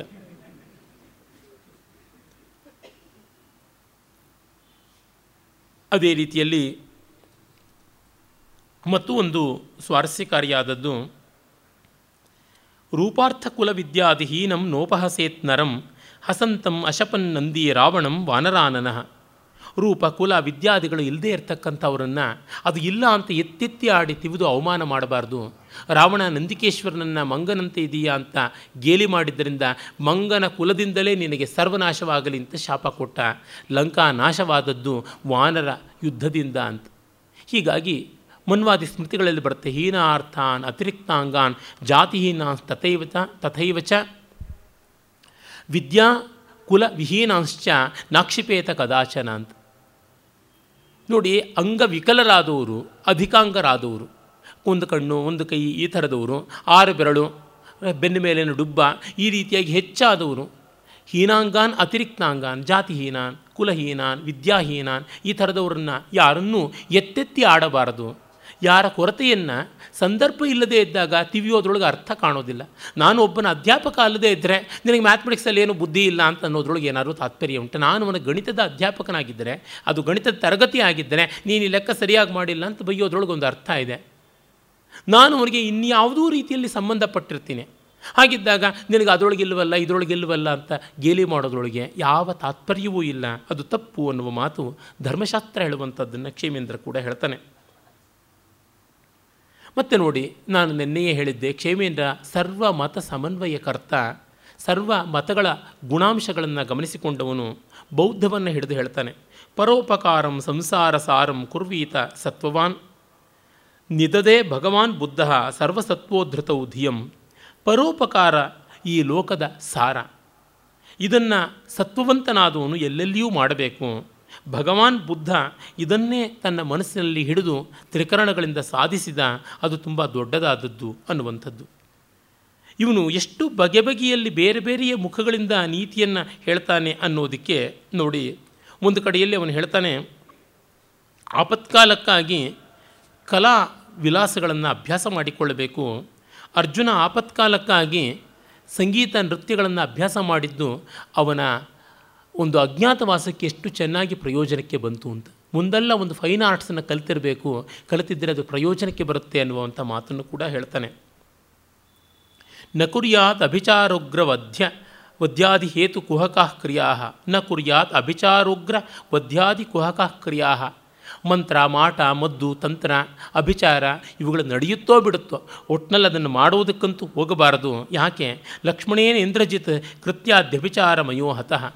ಇದನ್ನು ಮಾಡೋಕ್ಕೆ ಹೊರಟಂಥ ಇಂದ್ರಜಿತ್ತನ್ನು ಲಕ್ಷ್ಮಣ ಮಾಡುವ ಜಾಗದಲ್ಲಿಯೇ ಕೊಂದ ನಿಕುಂಭಿಲ ಯಾಗದ ಪ್ರಸಂಗವನ್ನು ರಾಮಾಯಣದ ಯುದ್ಧಕಾಂಡದಲ್ಲಿ ಬರುವುದನ್ನು ಕವಿ ಹೇಳ್ತಾ ಇದ್ದಾನೆ. ಆಮೇಲೆ ಇನ್ನೊಂದು ಬಹಳ ಅದ್ಭುತವಾದ ನೀತಿಯನ್ನು ಹೇಳ್ತಾ ಇದ್ದಾನೆ. ಎಲ್ಲ ಕಾಲದಲ್ಲೂ ಗಮನ ಇಡಬೇಕಾದದ್ದು, ಬ್ರಹ್ಮಚಾರಿ ಗೃಹಸ್ಥ ಸ್ಯಾತ್ ವಾನಪ್ರಸ್ಥೋ ಯತಿಕ್ರಮಾತ್ ಆಶ್ರಮಾದ ಆಶ್ರಮಂ ಯಾತಾ ಯಯಾತಿ ಪ್ರಮುಖ ನೃಪಾ ಕ್ರಮವಾಗಿ ಒಂದನ್ನು ಸಾಧಿಸಿಕೊಂಡು ಬರಬೇಕು. ಬ್ರಹ್ಮಚರ್ಯ ಗಾರ್ಹಸ್ಥ್ಯ ವಾನಪ್ರಸ್ಥ, ಕಡೆಗೆ ಸನ್ಯಾಸ ಅಂತ. ದಡಕ್ಕಂತ ಸನ್ಯಾಸ ತೆಗೆದುಕೊಳ್ತೀನಿ ಅಂತಂದರೆ ಬಾಯಿ ಬಡ್ಕೊಳ್ಬೇಕಾಗುತ್ತದೆ. ಎಷ್ಟೋ ಜನ ಬಾಲ ಬ್ರಹ್ಮಚರ್ಯ ಸನ್ಯಾಸ ತೆಗೆದುಕೊಂಡು ಬಿಡ್ತಾರೆ, ತುಂಬ ಅಪಾಯಕಾರಿಯಾಗುತ್ತದೆ ಅವ್ರಿಗೂ ಆಗುತ್ತದೆ, ಸಮಾಜಕ್ಕೂ ಆಗುತ್ತದೆ. ಇನ್ನು ಕೆಲವರು ಹಿಂದೂ ಮುಂದೆ ನೋಡದೆ ಸನ್ಯಾಸ ತೆಗೆದುಕೊಂಡು ಬಿಡ್ತಾರೆ. ಮತ್ತು ಅವರಿಗೆ ಕವಳ ಹಾಕೋದಕ್ಕೆ ಯಾರೂ ಇರೋಲ್ಲ, ಅಂಥ ಪರಿಸ್ಥಿತಿ ಬಂದುಬಿಡುತ್ತೆ. ಬಹಳ ಒದ್ದಾಟ ಪ್ರಾಕ್ಟಿಕಲ್ ಪ್ರಾಬ್ಲಮ್ಸ್ ತುಂಬ ಉಂಟು. ಹಾಗೆಲ್ಲ ಮಾಡಿಕೊಳ್ಳಬೇಕಿಲ್ಲ. ಸನ್ಯಾಸ ತಗೊಳ್ಳೋದ? ಎಲ್ಲ ಬಿಡೋದು ಸನ್ಯಾಸ. ತಗೊಳ್ಳೋದು ಅಂದರೆ ಸಂಸಾರ ಅಂತಂತಾರೆ. ಮತ್ತು ಸನ್ಯಾಸಿ ಆಗೋದು, ಆಗಿದ್ದೇ ಹೌದು ಬ್ಯಾಂಕ್ ಬ್ಯಾಲೆನ್ಸನ್ನು ಮೇಂಟೈನ್ ಮಾಡಬೇಕು ಅನ್ನೋದು, ತಮ್ಮ ಕಾಷಾಯದ ಖರ್ಚನ್ನು ಸಂಪಾದಿಸ್ಕೊಳ್ಬೇಕು ಅನ್ನೋದು, ಈ ಥರದ್ದು ಭಾಳ ದೊಡ್ಡ ಸಮಸ್ಯೆಗಳಾಗ್ಬಿಡ್ತದೆ. ನನಗೆ ಪ್ರಾಮಾಣಿಕವಾಗಿ ಅನಿಸುತ್ತದೆ, ಸನ್ಯಾಸಾಶ್ರಮ ಈ ಕಾಲಕ್ಕಂತೂ highly impractical and useless rather harmful ಅಂತ ನನಗನ್ನಿಸುತ್ತದೆ ಅಪವಾದಾಸ್ಪದವಾದ ಒಬ್ಬಿಬ್ಬರ ಸನ್ಯಾಸಿಗಳಿರಬಹುದು. ಆದರೆ ಈ ಲಾಂಛನ ಸನ್ಯಾಸ ಇದೆಯಲ್ಲ, ಸನ್ಯಾಸ ಮನೋಧರ್ಮ ಇರಲಿ. ಶಂಕರರು ಭಾಷ್ಯಗಳಲ್ಲಿ ಹೇಳ್ತಾರೆ. ಬ್ರಹ್ಮಸೂತ್ರ ಇದು, ಬ್ರಹ್ಮಸೂತ್ರದಲ್ಲಿಕ್ಕಿಂತ ಬೃಹದಾರಣ್ಯಕ ಭಾಷ್ಯದಲ್ಲಿ ಹೇಳ್ತಾರೆ. ವಿದ್ವತ್ ಸನ್ಯಾಸ ಅಂತ. ಸನ್ಯಾಸ ಬೈ ಆ್ಯಟಿಟ್ಯೂಡ್ ಮನೋಧರ್ಮದ ಸನ್ಯಾಸ ತುಂಬ ದೊಡ್ಡದು. ಅದಕ್ಕೆ ದಂಡವೂ ಇಲ್ಲ, ಕಮಂಡಲವೂ ಇಲ್ಲ, ಕಾಷಾಯವೂ ಇಲ್ಲ. ಆ ಥರ ಯಾರೂ ಇರಬಹುದು. ಅದು ಇರಬೇಕಾದದ್ದು ಎಲ್ಲರ ಆದರ್ಶ ಹಾಗೆ. ಹಾಗಲ್ಲದೆ ಕಾಷಾಯ ಉಟ್ಕೊಂಡು ಬಿಡ್ತಾರೆ ದಂಡ ಇಟ್ಕೊಂಡು ಬಿಡ್ತಾನೆ ಬಸ್ಸಲ್ಲಿ ಹೋಗೋಕ್ಕಾಗೋಲ್ಲ ಅಂತ ಒಂದು ಕಾರ್ ತಗೋತಾರೆ. ಸರಳ ಜೀವನ ಸನ್ಯಾಸ ಎಲ್ಲಿಗೆ ಹೋಯಿತು? ಅವರು ಒಂದು ಗ್ಯಾಸ್ ಸ್ಟವ್ ಹಚ್ಕೊಳ್ಳೋಕ್ಕಾಗೋಲ್ಲ ಅಂತಾರೆ, ಅದಕ್ಕೆ ಪಿಂಡ ಬೇಯಿಸ್ತಕ್ಕಂಥ ಅವರೊಂದು ಸಂಸಾರವನ್ನು ಇಟ್ಕೊಳ್ತಾರೆ. ಇದು ಕೌಪಿನ ಸಂರಕ್ಷಣಾರ್ಥಂ ಅಂತ ಒಂದು ಕಥೆ ಇದೆಯಲ್ಲ, ಹಾಗಾಗ್ಬಿಡ್ತದೆ. ಆ ಥರದಕ್ಕೆ ಎಡೆ ಮಾಡಿಕೊಡಲೇಬಾರ್ದು. ಇವನು ಸನ್ಯಾಸಿ ಆಗದೇ ಇದ್ದರೆ ಒಂದು ಐದು ಸಾವಿರದಲ್ಲಿ ಬಾಳ್ತಾ ಇದ್ದು, ಇವನು ಸನ್ಯಾಸಿ ಆದಮೇಲೆ ಐವತ್ತು ಸಾವಿರ ಆದರೂ ಸಾಕಾಗೋಲ್ಲ. ಮತ್ತು ಇವನು ಮಾಡಿದ್ದೇನು ಉದ್ಧಾರ ಇಲ್ಲ. ಹತ್ತು ಮನೆಗಳಿಗೆ ಹೋಗ್ಬಿಟ್ಟು ಹತ್ತು ಜನರ ಬ್ರೈನ್ ವಾಶ್ ಮಾಡುವಂಥದ್ದು. ತಾನಿಗೆ ತಿಂಗಳಿಗಿಂದಿಷ್ಟು ಸಾವಿರ ಬೇಕು ಅನ್ನೋದಕ್ಕೋಸ್ಕರವಾಗಿ ಸುಳ್ಳು, ಪಳ್ಳು ಹೇಳ್ಕೊಂಡು ತಿರುಗತಕ್ಕಂಥದ್ದು. ಅತ್ಲಾಗೆ ಶಾಸ್ತ್ರಾಂತರಗಳಿಗೂ ವ್ಯಭಿಚಾರ. ಅತ್ಲಾಗೆ ಜೀವನದಲ್ಲೂ ವ್ಯಭಿಚಾರ ಈ ರೀತಿಯಾಗಿ ಆಗುತ್ತದೆ. ಹೀಗೆ ನೋಡಿದಾಗ ಸನ್ಯಾಸಾಶ್ರಮದಲ್ಲಿ ಯಾವ ಸ್ವಾರಸ್ಯವೂ ಕೂಡ ಈ ಲಾಂಛನ ಸನ್ಯಾಸದಲ್ಲಿ ಕಾಣುವಂಥದ್ದಲ್ಲ. ಮತ್ತು ಈ ಕಾಲದಲ್ಲಿ ಪತ್ರಿಕೆಗಳಲ್ಲಿ ನೋಡ್ತಲೇ ಇರ್ತೀವಿ, ಎಲ್ಲ ಸನ್ಯಾಸಿಗಳು ಒಂದಲ್ಲ ಒಂದು ಪಕ್ಷಗಳನ್ನು ಹಿಡಿಯುವುದು. ರಾಜಕೀಯ ವ್ಯಕ್ತಿಗಳಿಗೆ ಓಲೈಸುವಿಕೆ ಮಾಡುವುದು ನೋಡಿದಾಗ ಕಾಷಾಯ ದಂಡ ಮಾತ್ರೇಣ ಯತಿರ್ಬಂದ್ಯೋ ನ ಸಂಶಯ ಅನ್ನುವುದು ಹೋಗ್ಬಿಟ್ಟು ಯತಿರ್ ನಿಂದ್ಯೋ ನ ಸಂಶಯ ಅಂತ ಆಗ್ಬಿಡ್ತಾ ಇದೆ. ಆ ಕಾರಣದಿಂದ ಕ್ರಮವಾಗಿ ಹೋಗಬೇಕು ಅಂತ. ಮತ್ತು ಇದು ಉಪಲಕ್ಷಣವಾಗಿ ಹೇಳಿದ್ದಾನೆ ಕವಿ, ಒಂದು ಕ್ರಮದಿಂದ ಪಾಠಾದಿಗಳನ್ನು ಮಾಡಿಕೊಳ್ಳಬೇಕು ಅಂತ. ಎತ್ಕೊಳ್ತಲೇ ನಾವು ಉನ್ನತ ಉನ್ನತ ಸ್ತರದ ಪಾಠಗಳನ್ನು ಈಗಲೇ ಮುಗಿಸ್ ಮುಗಿಸ್ಕೊಂಡು ಬಿಡ್ತೀವಿ ಅಂತ ಹೋದರೆ ಅಪಹಾಸ್ಯಾಸ್ಪದರಾಗ್ಬಿಡ್ತೀವಿ. ನನ್ನದೇ ಅನುಭವ ಹೇಳ್ತೀನಿ. ನಾನು ಸಂಗೀತ ಕಲಿಯೋಕ್ಕೆ ಶುರು ಮಾಡಿದಾಗ ನನ್ನ ಗುರುಗಳಿಗೆ ವರ್ಣ ಪಾಠ ಜಾಸ್ತಿ ಹೇಳಬೇಡಿ ಅಂತಂದೆ. ಆಮೇಲೆ ಮುಂದೆ ವಿಳಂಬ ಕಾಲದ ಕೃತಿಗಳನ್ನು ಪಾಠ ಹೇಳಿಸ್ಕೊಳ್ಳುವಾಗ ವರ್ಣದ ಕಾರುವೆಗಳಿಂದ ವಿಳಂಬವಾಗಿ ಸ್ವರಗಳ ಮೇಲೆ ನಿಂತು ನಿಂತು ಹಾಡುವಂಥ ಸ್ಥೈರ್ಯ ಇಲ್ಲ ಅಂತ ಗೊತ್ತಾಗಿ ಮತ್ತೆ ಪುನರಾಯಾನ್ ಮಹಾಕಪಿ ಅಂತ ವರ್ಣಕ್ಕೆ ಬಂದು ಕೂತ್ಕೊಳ್ಬೇಕಾಯಿತು. ತಾನು ವರ್ಣಗಳನ್ನು ಅಭ್ಯಾಸ ಮಾಡಬೇಕಾಯಿತು. ಆ ಕಾರಣದಿಂದ ಕ್ರಮಪ್ರಾಪ್ತವಾಗಿ ನಡೆಯಬೇಕಾದದ್ದು ಮನೆಯನ್ನು ಗೆದ್ದು ಬೀದಿಗೆ ಬರಬೇಕು, ಬೀದಿಯನ್ನು ಗೆದ್ದು ಕೇರಿಗೆ ಬರಬೇಕು ಅನ್ನುವ ಮಾತು ಉಂಟಲ್ಲ ಅದನ್ನು ಕೂಡ ಇವನಿಲ್ಲಿ ಹೇಳ್ತಾ ಇದ್ದಾನೆ. ಪುನರ್ಜನ್ಮ ಜರಾಚ್ಛೇದ ಕೋವಿದ ಸ್ಯಾತ್ ವಯಕ್ಷಯೇ ವಿದುರೇಣ ಪುನರ್ಜನ್ಮ ಬೀಜಂ ಜ್ಞಾನಾನಲೇ ಹುತಂ. ಮಹಾಭಾರತದ ಆಶ್ರಮವಾಸಿಕ ಪರ್ವದ ಮಾತನ್ನು ಹೇಳ್ತಾ ಇದ್ದಾನೆ. ಪುನರ್ಜನ್ಮ ಮತ್ತು ಮಿಕ್ಕೆಲ್ಲ ಭವಬಂಧದ ಕ್ಲೇಶಗಳನ್ನು ಕತ್ತರಿಸಿಕೊಳ್ಳುವಂಥ ತಪಸ್ಸನ್ನು ನಾವು ಮಾಡಬೇಕು. ಮುಪ್ಪಿನ ಒಳಗಾಗಿ ಜ್ಞಾನ ಸಂಪಾದನೆ ಮಾಡಿಕೊಳ್ಳಬೇಕು. ಆತ್ಮಜ್ಞಾನದ ಮೂಲಕವಾಗಿ ದ್ವಂದ್ವಾತಿರಿಕ್ತರಾಗಿ ಸಚ್ಚಿದಾನಂದ ಘನವೇ ತಾನು ಅನ್ನುವ ಭಾವವನ್ನು ಪಡ್ಕೊಳ್ಬೇಕು. ವಿದುರ ಆ ರೀತಿಯಾದದ್ದನ್ನು ತನ್ನ ಜೀವನದ ಕಡೆಯೊಳಗೆ ಸಾಧಿಸಿಕೊಂಡು ಬಿಟ್ಟ ಅಂತ. ಇಡೀ ಮಹಾಭಾರತದಲ್ಲಿ ಎಲ್ಲರಿಗಿಂತ ಮಿಗಿಲಾಗಿ ನಿಲ್ತಕ್ಕಂಥ ಒಬ್ಬ ಸಾಮಾನ್ಯ ವ್ಯಕ್ತಿ ಎಂದರೆ ವಿದುರ. ರಾ ರಾಮನಿರ್ದಂದು ರಾವಣನೊಬ್ಬ ನಿರ್ಧನಲ ಭೀಮ ನಿರ್ದಂದು ದುಶ್ಯಾಸನನ ದೊರ್ವನ್, ಈ ಮಹಿಯೋಳ್ ಅನ್ಯಾಯಕಾರಿ ಇಲ್ಲದುದೆಂದು ರಾಮ ಭಟನಾಗುನಿ ಮಂಕುತಿಮ್ಮ ಅಂತಾರೆ. ರಾಮ ಇದ್ದಾಗ ರಾವಣ ಇದ್ದ, ಭೀಮ ಇದ್ದಾಗ ದುಶ್ಯಾಸನ ಇದ್ದ. ಈ ಜಗತ್ತಲ್ಲಿ ಅನ್ಯಾಯಕಾರಿ ಇಲ್ಲದೇ ಇದ್ದಿದ್ದು ಯಾವಾಗ? ನಾವು ರಾಮನೋ ಭೀಮನೋ ಆಗುವ ಶಕ್ತಿ ನಮಗೆ ಉಂಟಾ, ಯುಕ್ತಿ ನಮಗೆ ಉಂಟಾ? ಇಲ್ಲ ಅಂದರೆ ಕನಿಷ್ಠ ರಾಮಭಟ ಆಗೋಣ. ರಾಮಭಟರಲ್ಲಿ ಹನುಮಂತ ಸರ್ವಶ್ರೇಷ್ಠ. ಆ ಮಹಾನುಭಾವ ಆಗೋಕ್ಕೆ ಸಾಧ್ಯ ಇಲ್ಲ ಅಂದರೆ ಸಮುದ್ರ ಸೇತುವೆಗೆ ಒಂದು ಬಂಡೆಕಲ್ಲನ್ನಲ್ಲದೆ ಇದ್ದರೆ ಒಂದು ಹಿಡಿಗಲ್ಲನ್ನಾದರೂ ಎತ್ತಿಟ್ಟಂಥ ಒಬ್ಬ ವಾನರ ಆಗೋಣ. ಒಬ್ಬ ರಾಕ್ಷಸರಲ್ಲಿ ಉತ್ತಮನಾದಂತಹ ಕುಂಭಕರ್ಣನನ್ನು, ಅಕಂಪನನನ್ನು, ತ್ರಿಶಿರಸ್ಕರನ್ನು ಗವಯನನ್ನು ವಿರೂಪಾಕ್ಷನನ್ನು, ಮಹಾಪಾರ್ಶ್ವನನ್ನು, ಸುಪಾರ್ಶ್ವನನ್ನು ಗೆಲ್ಲೋದಿಕ್ಕೆ ಆಗಲಿಲ್ಲ ಅಂದರೆ ಒಬ್ಬ ಮರಿ ರಾಕ್ಷಸನ ಕಿವಿ ಮೂಗನ್ನಾದರೂ ಕಚ್ಚುವಂಥ ಕೋತಿಯಾದರೂ ಸಾಕು. ಆ ಮಟ್ಟಕ್ಕೆ ನಾವು ವಿರೋಧಿಗಳನ್ನು, ಅನ್ಯಾಯಕಾರಿಗಳನ್ನು ಬಗ್ಗು ಬಡಿಯುವ ಒಂದು ಹಂತಕ್ಕೆ ನಮಗೆ ಬರೋಣ. ಜಗತ್ತನ್ನು ಬೆಳಗುವ ಸೂರ್ಯಚಂದ್ರ ಆಗದೇ ಇದ್ದರೂ ಕತ್ತಲ ಕುಟೀರವನ್ನು ಬೆಳಗುವ ದೀಪ ಆಗೋಣ, ಆ ಮಟ್ಟಕ್ಕೆ ಹೋಗೋಣ ಅಂತ ನೋಡಿದಾಗ ವಿದುರ ಕೃಷ್ಣನಾಗದೇ ಇದ್ದರೂ ವಿದುರ ತನ್ನ ಅಸಹಾಯಕತೆಯ ಮಧ್ಯದಲ್ಲಿಯೂ ಧರ್ಮದ ಪರ ನಿಂತ ಭೀಷ್ಮ ದ್ರೋಣಾದಿಗಳಿಗೆ ಮಾಡೋಕ್ಕಾಗದೇ ಇದ್ದದನ್ನು ಈ ಶೂದ್ರ ಸ್ತ್ರೀ ಪುತ್ರ ಮಾಡೋದಕ್ಕಾಯಿತು. ಇದನ್ನು ನಮ್ಮ ಕ್ಷೇಮೇಂದ್ರ ಹೇಳ್ತಾ ಇದ್ದಾನೆ. ಅಂದರೆ ಜನ್ಮದಿಂದ ಆಗುವಂಥದ್ದು ನಮ್ಮ ಕೈನಲ್ಲಿಲ್ಲ, ಮುಂದೆ ಉಳಿಯುವಂಥದ್ದು ನಮ್ಮ ಕೈಯಲ್ಲುಂಟು. ಈ ಕರ್ಮ ಸಿದ್ಧಾಂತ ಇದೆಯಲ್ಲ, ತುಂಬ ಎಡೆಬಡಂಗಿ ಸಿದ್ಧಾಂತ. ಕಣ್ಣೊರೆಸೋ ಸಿದ್ಧಾಂತ ಕಾನ್ಸೊಲೇಷನ್ ಪ್ರೈಸು ಅದನ್ನು ನಚ್ಚಿ ನಿಮಗೆ ಸಮಾಧಾನ ಸಿಕ್ತೋ ಇಟ್ಕೊಳ್ಳಿ. ನನಗೆ ಸಮಾಧಾನ ಇಲ್ಲ. ಅದಿಲ್ಲದೆಯೇ ಸಮಾಧಾನ ಉಂಟು. ಆ ಕಾರಣದಿಂದ ಜ್ಞಾನೈಕ ಪಾರಮ್ಯ ಸನಾತನ ಧರ್ಮದ ಆನಂದೈಕ ಪಾರಮ್ಯದ ಬುನಾದಿ. ಅದನ್ನು ನಾವು ಇಟ್ಟುಕೊಳ್ಬೇಕು. ಆ ಸಚ್ಚಿದಾನಂದ ಘನವನ್ನು ವಿದುರ ಸಾಧಿಸಿಕೊಂಡ ಅನ್ನುವಂಥ ಮಾತನ್ನು ಕ್ಷೇಮೇಂದ್ರ ಹೇಳ್ತಾ ಇದ್ದಾನೆ. ಹೀಗಾಗಿ ಅವನು ಹೇಳ್ತಾನೆ ಕಡೆಗೆ, ಶ್ರವ್ಯಾಶ್ರೀ ವ್ಯಾಸದಾಸೇನ ಸಮಾಸೇನ ಸತಾಂ ಮತ. ಸಮಾಸೇನ ಅಡಕವಾಗಿ ಹೇಳಿದ್ದೀನಿ. ಕ್ಷೇಮೇಂದ್ರೇಣ ವಿಚಾರ್ಯೇಯಂ ಚಾರುಚರ್ಯ ಪ್ರಕಾಶಿತ. ಕ್ಷೇಮೇಂದ್ರ ಈ ಚಾರುಚರ್ಯೆಯನ್ನು ಹೇಳದ ಅಂತ. ಇನ್ನು ನಾವು ನೋಡಬಹುದಾದ ಮತ್ತೊಂದು ಚಿಕ್ಕದಾದ ಕೃತಿ. ಯಾವುದು ಅಂತಂದರೆ ಕ್ಷೇಮೇಂದ್ರನ ಉಪಲಬ್ಧ ಕೃತಿಗಳಲ್ಲಿಯೇ ಅತ್ಯಂತ ಚಿಕ್ಕದಾದದ್ದು ಅಂದರೆ ಅರವತ್ತೊಂದು ಶ್ಲೋಕಗಳ ಸೇವ್ಯ ಸೇವಕ ಉಪದೇಶ. The relationship between employee and employer ಅಂತ. ಕೆಲಸಗಾರ ಮತ್ತು ಕೆಲಸವನ್ನು ಕೊಡ್ತಕ್ಕಂಥವನು. ಇವರಿಬ್ಬರ ನಡುವೆ ಇರುವ ಸಂಬಂಧ ಎಂಥದ್ದು ಅನ್ನೋದನ್ನು ಹೇಳ್ತಾನೆ. ಎಲ್ಲ ಕಾಲಕ್ಕೂ ಅರ್ಥಪೂರ್ಣವಾಗುವಂಥದ್ದು. ಜಗತ್ತೆಲ್ಲ ನಡೆದಿರುವುದು ಈ ಆಧಾರ ಆಧೇಯ ಭಾವಗಳಿಂದಲೇ. ಒಬ್ಬರು ಮತ್ತೊಬ್ಬರಿಗೆ ಸೇವಕರು ಅನ್ಯಸ್ಯಾನ್ಯ ಹೀಗೆ ಇರುವಂಥದ್ದು. ಈ ವಿಶಿಷ್ಟಾದ್ವೈತ ಇದೆಯಲ್ಲ, ಶೇಷ ಶೇಷಿ ಭಾವ, ಬಿಲಾಂಗ್ಡ್ ಆ್ಯಂಡ್ ಬಿಲಾಂಗಿಂಗ್ ಅಂತ. ಅದು ತುಂಬ ಉಂಟು. ಅದನ್ನು ನೋಡಿ ಆರಂಭದ ನಾಂದಿ ಶ್ಲೋಕವೇ ಎಷ್ಟು ಚೆನ್ನಾಗಿದೆ ಅಂತ. ಇದು ಮತ್ತೆ ಪ್ರಾಯಿಕವಾಗಿ ಹೆಚ್ಚಾಗಿ ಅನುಷ್ಟುಪ್ಪಿನಲ್ಲಿಯೇ ಇದೆ. ಕಟ್ಟಕಡೆಯಲ್ಲಿ ಒಂದಿಷ್ಟು ತ್ರಿಷ್ಟುಪ್ಪು, ಮತ್ತಿತರ ಶಾರ್ದೂಲ ವಿಕ್ರೀಡಿತಾದಿ ಛಂದಸ್ಸುಗಳನ್ನು ಬೆಳೆಸ್ತಾನೆ. ಆದರೂ ಪ್ರಾಯಿಕವಾಗಿ ಅನುಷ್ಟುಪ್ಪೆ ಉಪದೇಶಕ್ಕೆ ಅನುಕೂಲವಾದ ಛಂದಸ್ಸು, ಜ್ಞಾಪಕಕ್ಕೂ ಒಗ್ಗಿ ಬರುವಂಥದ್ದು. ವಿಭೂಷಣಾಯ ಮಹತೆ, ತೃಷ್ಣಾತಿ ತಿಮಿ ತೃಷ್ಣಾ ತಿಮಿರ ಹಾರಿಣೆ, ನಮ ಸಂತೋಷ ರತ್ನಾಯ, ಸೇವಾ ವಿಷ ವಿನಾಶಿನೇ ಅಂತ. ಸೇವೆಯ ವಿಷವನ್ನು ನಿವಾರಣೆ ಮಾಡುವಂಥದ್ದು. ದುರಾಶೆ ಅನ್ನುವ ಕತ್ತಲನ್ನು ನಿವಾರಿಸುವಂಥದ್ದು ಆದ ಸಂತೋಷ ಅನ್ನುವ ರತ್ನ ಸರ್ವಕಾಲದ ವಿಭೂಷಣ, ಅದಕ್ಕೆ ನಮಸ್ಕಾರ ಅಂತಾನೆ. ಸಂತೋಷ ರತ್ನ, ಸಂತೋಷ ರತ್ನಾಯ ಮಹತೆ ವಿಭೂಷಣಾಯ ನಮಃ ಅಂತ.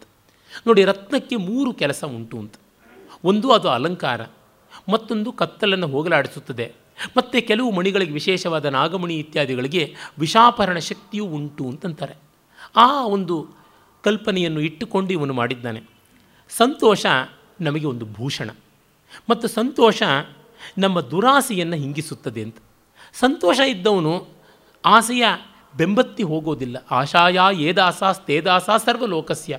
ಆಶಾ ಯೇಷಾಂ ದಾಸಿ ತೇಷಾಂ ದಾಸಾಯತೆ ಲೋಕಃ ಅನ್ನುವ ಮಾತೇ ಉಂಟಲ್ಲ. ಸುಂದರ ಪಾಂಡ್ಯನ ನೀತಿ ದ್ವಿಶಿಷ್ಟಿಕೆಯಲ್ಲಿ ಬರುವಂಥದ್ದು. ಹೀಗಾಗಿ ದುರಾಶೆಯ ಕತ್ತಲನ್ನು ಕಗ್ಗತ್ತಲನ್ನು ಕತ್ತರಿಸಿ ಹಾಕುವಂಥದ್ದು. ಮತ್ತು ಸೇವೆ ಅಂತಂದ್ರೇ subordination by itself is a poison ಮತ್ತೆ ಮತ್ತೆ ಇನ್ನೊಬ್ಬರನ್ನು ಓಲೈಸಬೇಕು ಅಂದರೆ ಬಹಳ ಕಷ್ಟ. ಓಲಗಿಸಿ ಬಾಳ್ಬೋದು ಕಷ್ಟ ಮೇಳಾಧಿನಾಥನ ಅಂತ ಆದಿಕವಿ ಪಂಪ ಹೇಳಿಬಿಟ್ಟ. ರಾಜರುಗಳ ಬಗ್ಗೆ ಕಾವ್ಯ ಬರೀತಲೇ ಅವನು ಈ ಮಾತು ಹೇಳ್ತಾ ಇದ್ದಾನೆ. ಕಷ್ಟಾಚ ಸೇವಾ. ವಿಷಮಂ ರಾಜಕುಲ ಬಾಂಧವ್ಯಂ ಬಾಣಭಟ್ಟ ಹರ್ಷಚರಿತದಲ್ಲಿ ಹೇಳುವಂಥ ಮಾತು. ಸೇವಾವೃತ್ತಿ ಸ್ವ ಸ್ಥಾನೇ ವಿದುರಾಹು ಸ್ವವೃತ್ತಿ ರೀತಿ ಅಂತ ನಮ್ಮ ವಿಶಾಖದತ್ತ ಹೇಳ್ತಾನೆ ಮುದ್ರ ರಾಕ್ಷಸ ನಾಟಕದಲ್ಲಿ. ಹಾಗಾಗಿ ಸೇವಾವೃತ್ತಿ ಸೇವಾವೃತ್ತಿ ಪರಮ ಗಹನ ಯೋಗಿನಾಮಪ್ಯಗಮ್ಯ ಅನ್ನುವ ಮಾತನ್ನು ನಾವು ಕೇಳ್ತೀವಿ. ಈ ಎಲ್ಲ ಕಾರಣದಿಂದ ಸೇವಾ ವೃತ್ತಿ ಒಂದು ವಿಷ, ಆ ವಿಷ ವೇಗವನ್ನು ಇಂಗಿಸಬೇಕು. ಯಾಕೆಂದರೆ ಅದಿಲ್ಲದೆ ಬಾಳೋಕ್ಕಾಗೋಲ್ಲ. ಆಗ ನಾವೊಂದು ಸಂತೋಷವನ್ನು ಇಟ್ಟುಕೊಳ್ಬೇಕು. ಸುಖಕ್ಕೂ ಸಂತೋಷಕ್ಕೂ ಇರುವ ವ್ಯತ್ಯಾಸ ಏನಂದರೆ, ಸುಖ ಇಂದ್ರಿಯ ದ್ವಾರ ಬರ್ತಕ್ಕಂಥದ್ದು, ಸಂತೋಷ ನಮ್ಮೊಳಗಿಂದ ಬರ್ತಕ್ಕಂಥದ್ದು, ಆನಂದದ ಮೂರ್ತ ರೂಪವೇ ಸಂತೋಷ. ತುಷ್ಟಿ ಅನ್ನುವುದು ತೃಪ್ತಿಗೆ ಸಂಬಂಧಪಟ್ಟಿರ್ತಕ್ಕಂಥದ್ದು. ಅವನು ಹೇಳ್ತಾನೆ, ಮನ್ಯೇ ಸುಕೃತಿನಾಥೇನ ಭಾಗೀರಥ್ಯಾಂ ಕೃತಂ ತಪಃ ವೈರಾಗ್ಯ ಭಾಗೀರಥ್ಯಾಂ ಯಹ ಸೇವಾಸು ನ ವಿಗಾಹತೆ ಅಂತ. ನಿಜವಾಗಿಯೂ ಅವನು ಪುಣ್ಯವಂತ, ಗಂಗಾ ನದಿಯಲ್ಲಿ ತಪಸ್ಸು ಮಾಡಿದ್ದಾನೆ. ಆ ತಪಸ್ಸಿನ ಫಲವೇ ವೈರಾಗ್ಯ ಭಾಗಿ ಸೇವಾಸು ರಥ್ಯಾಂ ಯಹ ನ ವಿಗಾಹತೆ. ಅವನು ವೈರಾಗ್ಯಕ್ಕೆ ಮನಸ್ಸನ್ನು ಇಟ್ಟುಕೊಂಡು ಈ ಒಂದು ಸೇವೆಯ ಬೀದಿಗಳಲ್ಲಿ ಹೊರಳಾಡದೇ ಇರತಕ್ಕಂಥವನು ಅಂತ. ಅಂದರೆ ಸರ್ವೀಸ್ ಅನ್ನುವಂಥದ್ದು, ಕೆಲಸಗಾರಿಕೆ ಅಂತಕ್ಕಂಥದ್ದು ನಮ್ಮನ್ನು ಬಹಳ ಒದ್ದಾಡಿಸ್ಬಿಡ್ತದೆ. ಹಾಗೆಂತ ಕೆಲಸ ಮಾಡದೇ ಇರೋಕ್ಕೆ ಆಗೋದೇನೇ ಇಲ್ಲ. ಒಂದಲ್ಲ ಒಂದು ಕಡೆ ಇರಬೇಕು, ಒಂದಲ್ಲ ಒಂದು ಕಡೆಯಲ್ಲಿ ಒಬ್ಬರಲ್ಲ ಒಬ್ಬರಿಗೆ ನಾವು ಉತ್ತರವಾದಿಗಳಾಗ್ತೀವಿ ಆನ್ಸರಬಲ್ ಅಂತ ಆಗ್ತೀವಿ. ಈ ದೊಡ್ಡ ವ್ಯವಹಾರ ಅನ್ನುವಂಥದ್ದು, ಜಗಜ್ಜಾಲ ಅನ್ನುವ ಸರಪಣಿಯ ಶೃಂಖಲಾ ಶ್ರೇಣಿಯಲ್ಲಿ ಒಂದಲ್ಲ ಒಂದು ಕೊಂಡಿ ಆಗಿರಬೇಕು ಮೊದಲೋ ಕೊನೆಯೋ ಎಲ್ಲೋ ಒಂದು ಕಡೆ. ಅದು ಮತ್ತೊಂದಕ್ಕೆ ಅಂಟಿಕೊಂಡೇ ಬಾಳಬೇಕಾದದ್ದಲ್ವ? ಆಗ ಹೇಗಿರಬೇಕು? ಅನ್ನುವಂಥ ಮಾತುಗಳನ್ನು ಹೇಳ್ತಾನೆ. ಅಕಾಲಾಗಮನ ಕ್ರೋಧ ವಿಧುರೇ ವಿಧುರೇಶ್ವರ ಚಕ್ಷುಷ, ಕ್ಷಿಪ್ರಂ ಸ್ಮರ ಇವ ಯಾತಿ ಸೇವಕೋ ದಗ್ಧಭೂತಿತಾಂ. ಯಜಮಾನನಿಗೆ ಹೇಗಂದರೆ ಹಾಗೆ ಕೋಪ ಬರುತ್ತೆ. ಅಕಾಲಾಗಮನ ಕ್ರೋಧ ವಿಧುರೇ, ವಿಧುರ ಈಶ್ವರ ಚಕ್ಷುಷ. ಯಾವಾಗಂದರೆ ಆಗ ಕೋಪ ಬರ್ತಕ್ಕಂಥ ಯಜಮಾನ ಅನ್ನುವ ಈಶ್ವರನ ಕಣ್ಣುಗಳ ಬೆಂಕಿಗೆ ಪಾಪ ಸೇವಕ ಸದಾ ಮನ್ಮಥನಂತೆ ತುತ್ತಾಗ್ತಾನೆ ಇರ್ತಾನೆ, ಬೂದಿ ಆಗ್ತಾನೇ ಇರ್ತಾನೆ ಅಂತ. ನನ್ನ ಪರಿಚಿತರೊಬ್ಬರು ಒಂದು ನರ್ಸಿಂಗ್ ಹೋಮ್ ಇಟ್ಟಿದ್ದಾನೆ. ಇನ್ನು ಬೇಕಾದಷ್ಟು ಬೇರೆ ಬೇರೆ ಪ್ರಕಲ್ಪಗಳೆಲ್ಲ ಅವರಿಗೆ ಉಂಟು. ಅವರು ಒಬ್ಬನ ಬೈಯೋದಕ್ಕೆ ಇಟ್ಕೊಂಡಿದ್ದಾರೆ. ಯಾಕೆ ಅವನಷ್ಟು ಬೈತೀರಾ ಅಂದರೆ ಯಾರನ್ನಾದ್ರೂ ಒಬ್ಬರನ್ನ ಬೈಬೇಕು, ಬೈಸ್ಕೊಳ್ಳೋದೇ ಇವನ ಕೆಲಸ, ಇನ್ನೇನು ಕೆಲಸ ಅಲ್ಲ. ನನ್ನ ಕೋಪ ಬಂದಾಗಲೆಲ್ಲ ಕೋಪ ತೀರಿಸ್ಕೊಳ್ಳೋದಕ್ಕೆ ಅದೇ ಒಂದು ಕೆಲಸ ಅಂತ. ಹಾಗಿದ್ದೇ ಇರ್ತಾರೆ ಕೆಲವರು. ನಿಸ್ಸಂತೋಷ ಪರಿತ್ಯಜ್ಯ ಭ್ರಮರ ಪುಷ್ಪಿತಂ ವನಂ ಸೇವತೆ ದಾನಲೋಭೇನ ಮಾತಂಗಮಪಿ ಸೇವಕ. ಇಲ್ಲಿ ಪನ್ ಶ್ಲೇಷೆ, ಕ್ಷೇಮೇಂದ್ರ ಶ್ಲೇಷ ಪ್ರಯೋಗದಲ್ಲಿ ಬಹಳ ಪ್ರವೀಣ. ಸಂಸ್ಕೃತ ಭಾಷೆಯ ಸೊಗಸು ಅವನಲ್ಲಿ ತುಂಬ ಚೆನ್ನಾಗಿ ನೆಲೆಯಾಗಿದೆ. ಮಾತಂಗ ಅಂದರೆ ಆನೆ ಅಂತ ಒಂದು ಅರ್ಥ, ಮತ್ತೊಂದು ಚಂಡಾಲ ಅಂತ. ಮಾತಂಗ ಆನೆಯ ಮದಧಾರೆಯನ್ನು ಕಂಡು ಆ ಮದಧಾರೆಯ ಪರಿಮಳ ಲುಬ್ಧವಾಗಿ ತುಂಬಿ ಅಲ್ಲಿ ಹೋಗಿ ನೆಲೆಸುತ್ತದೆ. ಹಾಗೆ ಮಾತಂಗ ಚಂಡಾಲನನ್ನು ಕೂಡ ದಾನ ಲೋಭೇನ, ದಾನ ಅಂದರೆ ದುಡ್ಡು ಕಾಸು ಅಂತ ಇನ್ನೊಂದು ಮದಧಾರೆ ಅಂತ ಅರ್ಥ. ಹಾಗಾಗಿ ಸೇವಿಸ್ತಾನೆ, ಅದೇ ರೀತಿ ಮಕರಂದ ಇಲ್ಲ ಅಂತ ಗೊತ್ತಾದರೆ ಹೂವನ್ನು ಕೂಡ ಮೂಸಿ ನೋಡಲ್ಲ ದುಂಬಿ ಅಂತ. ಅಂದರೆ ರಿಟರ್ನ್ಸ್ ಇಲ್ಲ ಅಂದರೆ ಎಂಥ ಒಳ್ಳೆಯವನ ಹತ್ರ ಒಬ್ಬ ಕೆಲಸ ಮಾಡೋಲ್ಲ. ರಿಟರ್ನ್ಸ್ ಇದೆ ಅಂದರೆ ಎಂಥ ಅಯೋಗ್ಯನ ಹತ್ರ ಹೋಗಿಯೂ ಕೆಲಸ ಮಾಡೋದಾಗುತ್ತೆ. ಸಂಬಳ ಎಲ್ಲಿ ಜಾಸ್ತಿ ಬಂದರೆ ಅಲ್ಲಿ ಅವನು ಸ್ವದೇಶಿಯೋ, ಪರದೇಶಿಯೋ, ಬಿಕನಾಸಿಯೋ, ವನವಾಸಿಯೋ, ಯಾರಾದರೂ ಸರಿ ಅನ್ನುವಂಥದ್ದು. ಇದು ಗ್ರೌಂಡ್ ರಿಯಾಲಿಟಿ ಅದನ್ನು ಕವಿ ಹೇಳ್ತಾ ಇದ್ದಾನೆ. ಮತ್ತು ಹೇಳ್ತಾನೆ ಪ್ರಮ್ಲಾನ ಸರಸತ್ವಮೇತಿ ನ ಪುನರ್ಮಾಲೇವ ಲಗ್ನಾತಪ ಭಗ್ನಾ ಕಾಚಮಯೀವ ಸಂಧಿಘಟನಾ ಯೋಗೇನ ನ ಶ್ಲಿಷ್ಯತಿ ಸೇವಾದೀಪಶಿಖೇನ ದುರ್ಗತ ಗೃಹೆ ಸಂಧಾರ್ಯಮಾಣ ಪರಂ ನಿಸ್ನೇಹ ಕ್ಷಯಮೇತಿ ಖೇದ ಜನಿತೈ ಉಚ್ಛ್ವಾಸ ಉಚ್ಛ್ವಾಸ ಉಚ್ಛ್ವಾಸ ಉಚ್ಛ್ವಾಸಮಾಲಾನಿಲೈ ಬಹಳ ಸೊಗಸಾದ ಒಂದು ರೂಪಕವನ್ನೇ ಮಾಡಿದ್ದಾನೆ. ಆತಪಲಗ್ನ ನ ಪುನರ್ಮಾಲೇವ ಪ್ರಮ್ಲಾನ ಸರಸತ್ವಮೇತಿ.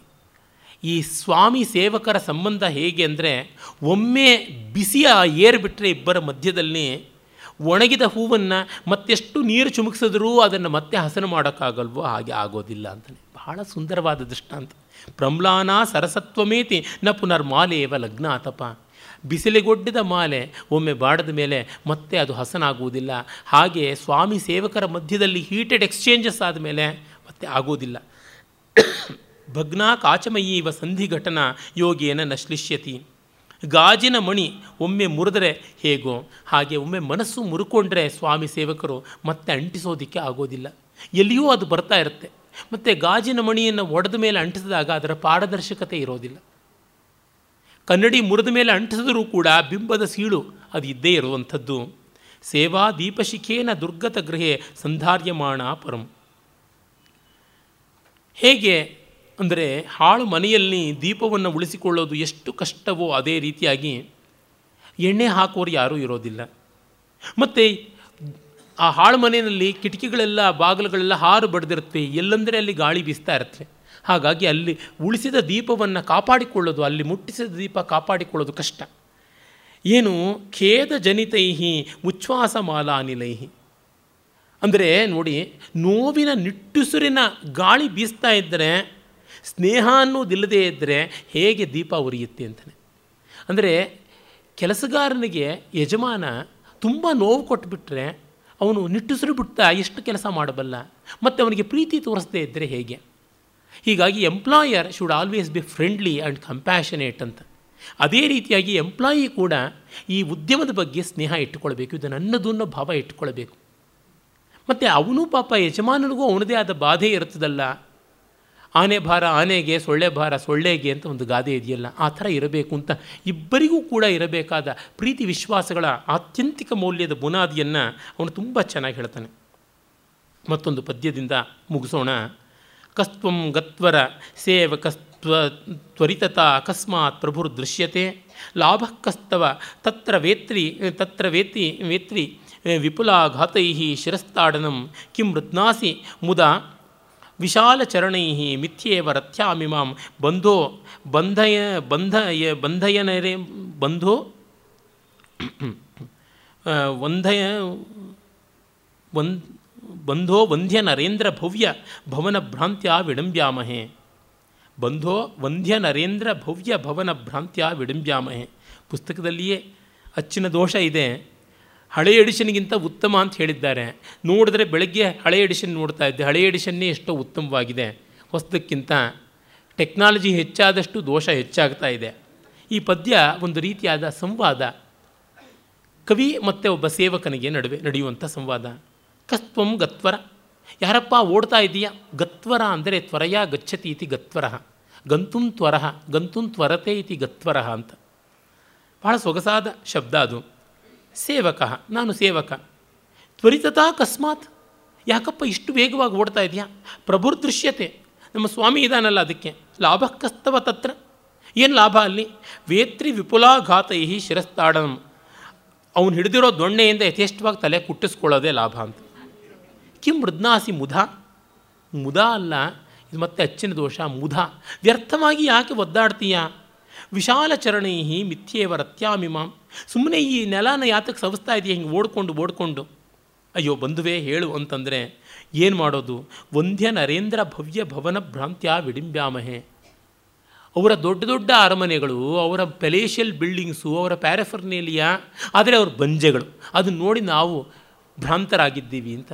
ದೊಡ್ಡ ಆಫೀಸು, ಎಲ್ಲ ಮಾರ್ಬಲ್ಲು, ಎಲ್ಲ ಕಡೆ ಗ್ಲಾಸಿ ಕೋಝಿ ಆಗಿರ್ತಕ್ಕಂಥ ದೃಶ್ಯ. ಇದು ನೋಡಿ ಏನೋ ದೊಡ್ಡ ಸಂಬಳ ಕೊಡ್ತಾರೆ ಅಂತ ತಿಂಗಳ ಕೊನೆ ಗೊತ್ತಾಗ್ತಾ ಇವೆ. ನೀನೇ ಕೊಡು ಖರ್ಚು ಅಂತಂತಾರೆ ಅಂತ. ಆಗತ್ತೆ ಎಷ್ಟೋ ಬಾರಿ.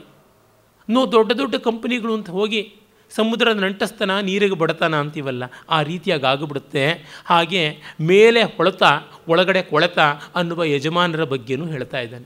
ಅಂದರೆ ಅರವತ್ತು ಅರವತ್ತೊಂದು ಶ್ಲೋಕಗಳಲ್ಲಿ ಕವಿ ಎಷ್ಟು ಚೆನ್ನಾಗಿ ಮಾರ್ಮಿಕವಾದ ಸಮಾಜ ಮೌಲ್ಯವನ್ನು, ವಾಸ್ತವವನ್ನು ಕಾವ್ಯಮಯವಾಗಿ ಮನಸ್ಸಿಗೆ ಮುಟ್ಟಿಸ್ತಾನೆ ಅಂತ ನೋಡಿದಾಗ ಕ್ಷೇಮೇಂದ್ರನ ಶಕ್ತಿ ಪ್ರಶಂಸನೀಯವಾದದ್ದು ಅಂತ ಅನಿಸುತ್ತದೆ. ನಾಳೆ ದಿವಸ ಅವನ ಈ ಒಂದು ಉಪದೇಶ ಕಾವ್ಯಗಳಲ್ಲಿಯೇ, ವಿಡಂಬನ ಕಾವ್ಯಗಳಲ್ಲಿಯೇ ಅತ್ಯಂತ ಶ್ರೇಷ್ಠವಾದದ್ದು ಅಂತ ಹೆಸರಾದ ದರ್ಪದಲನವನ್ನು ನೋಡೋಣ. ನಮಸ್ಕಾರ.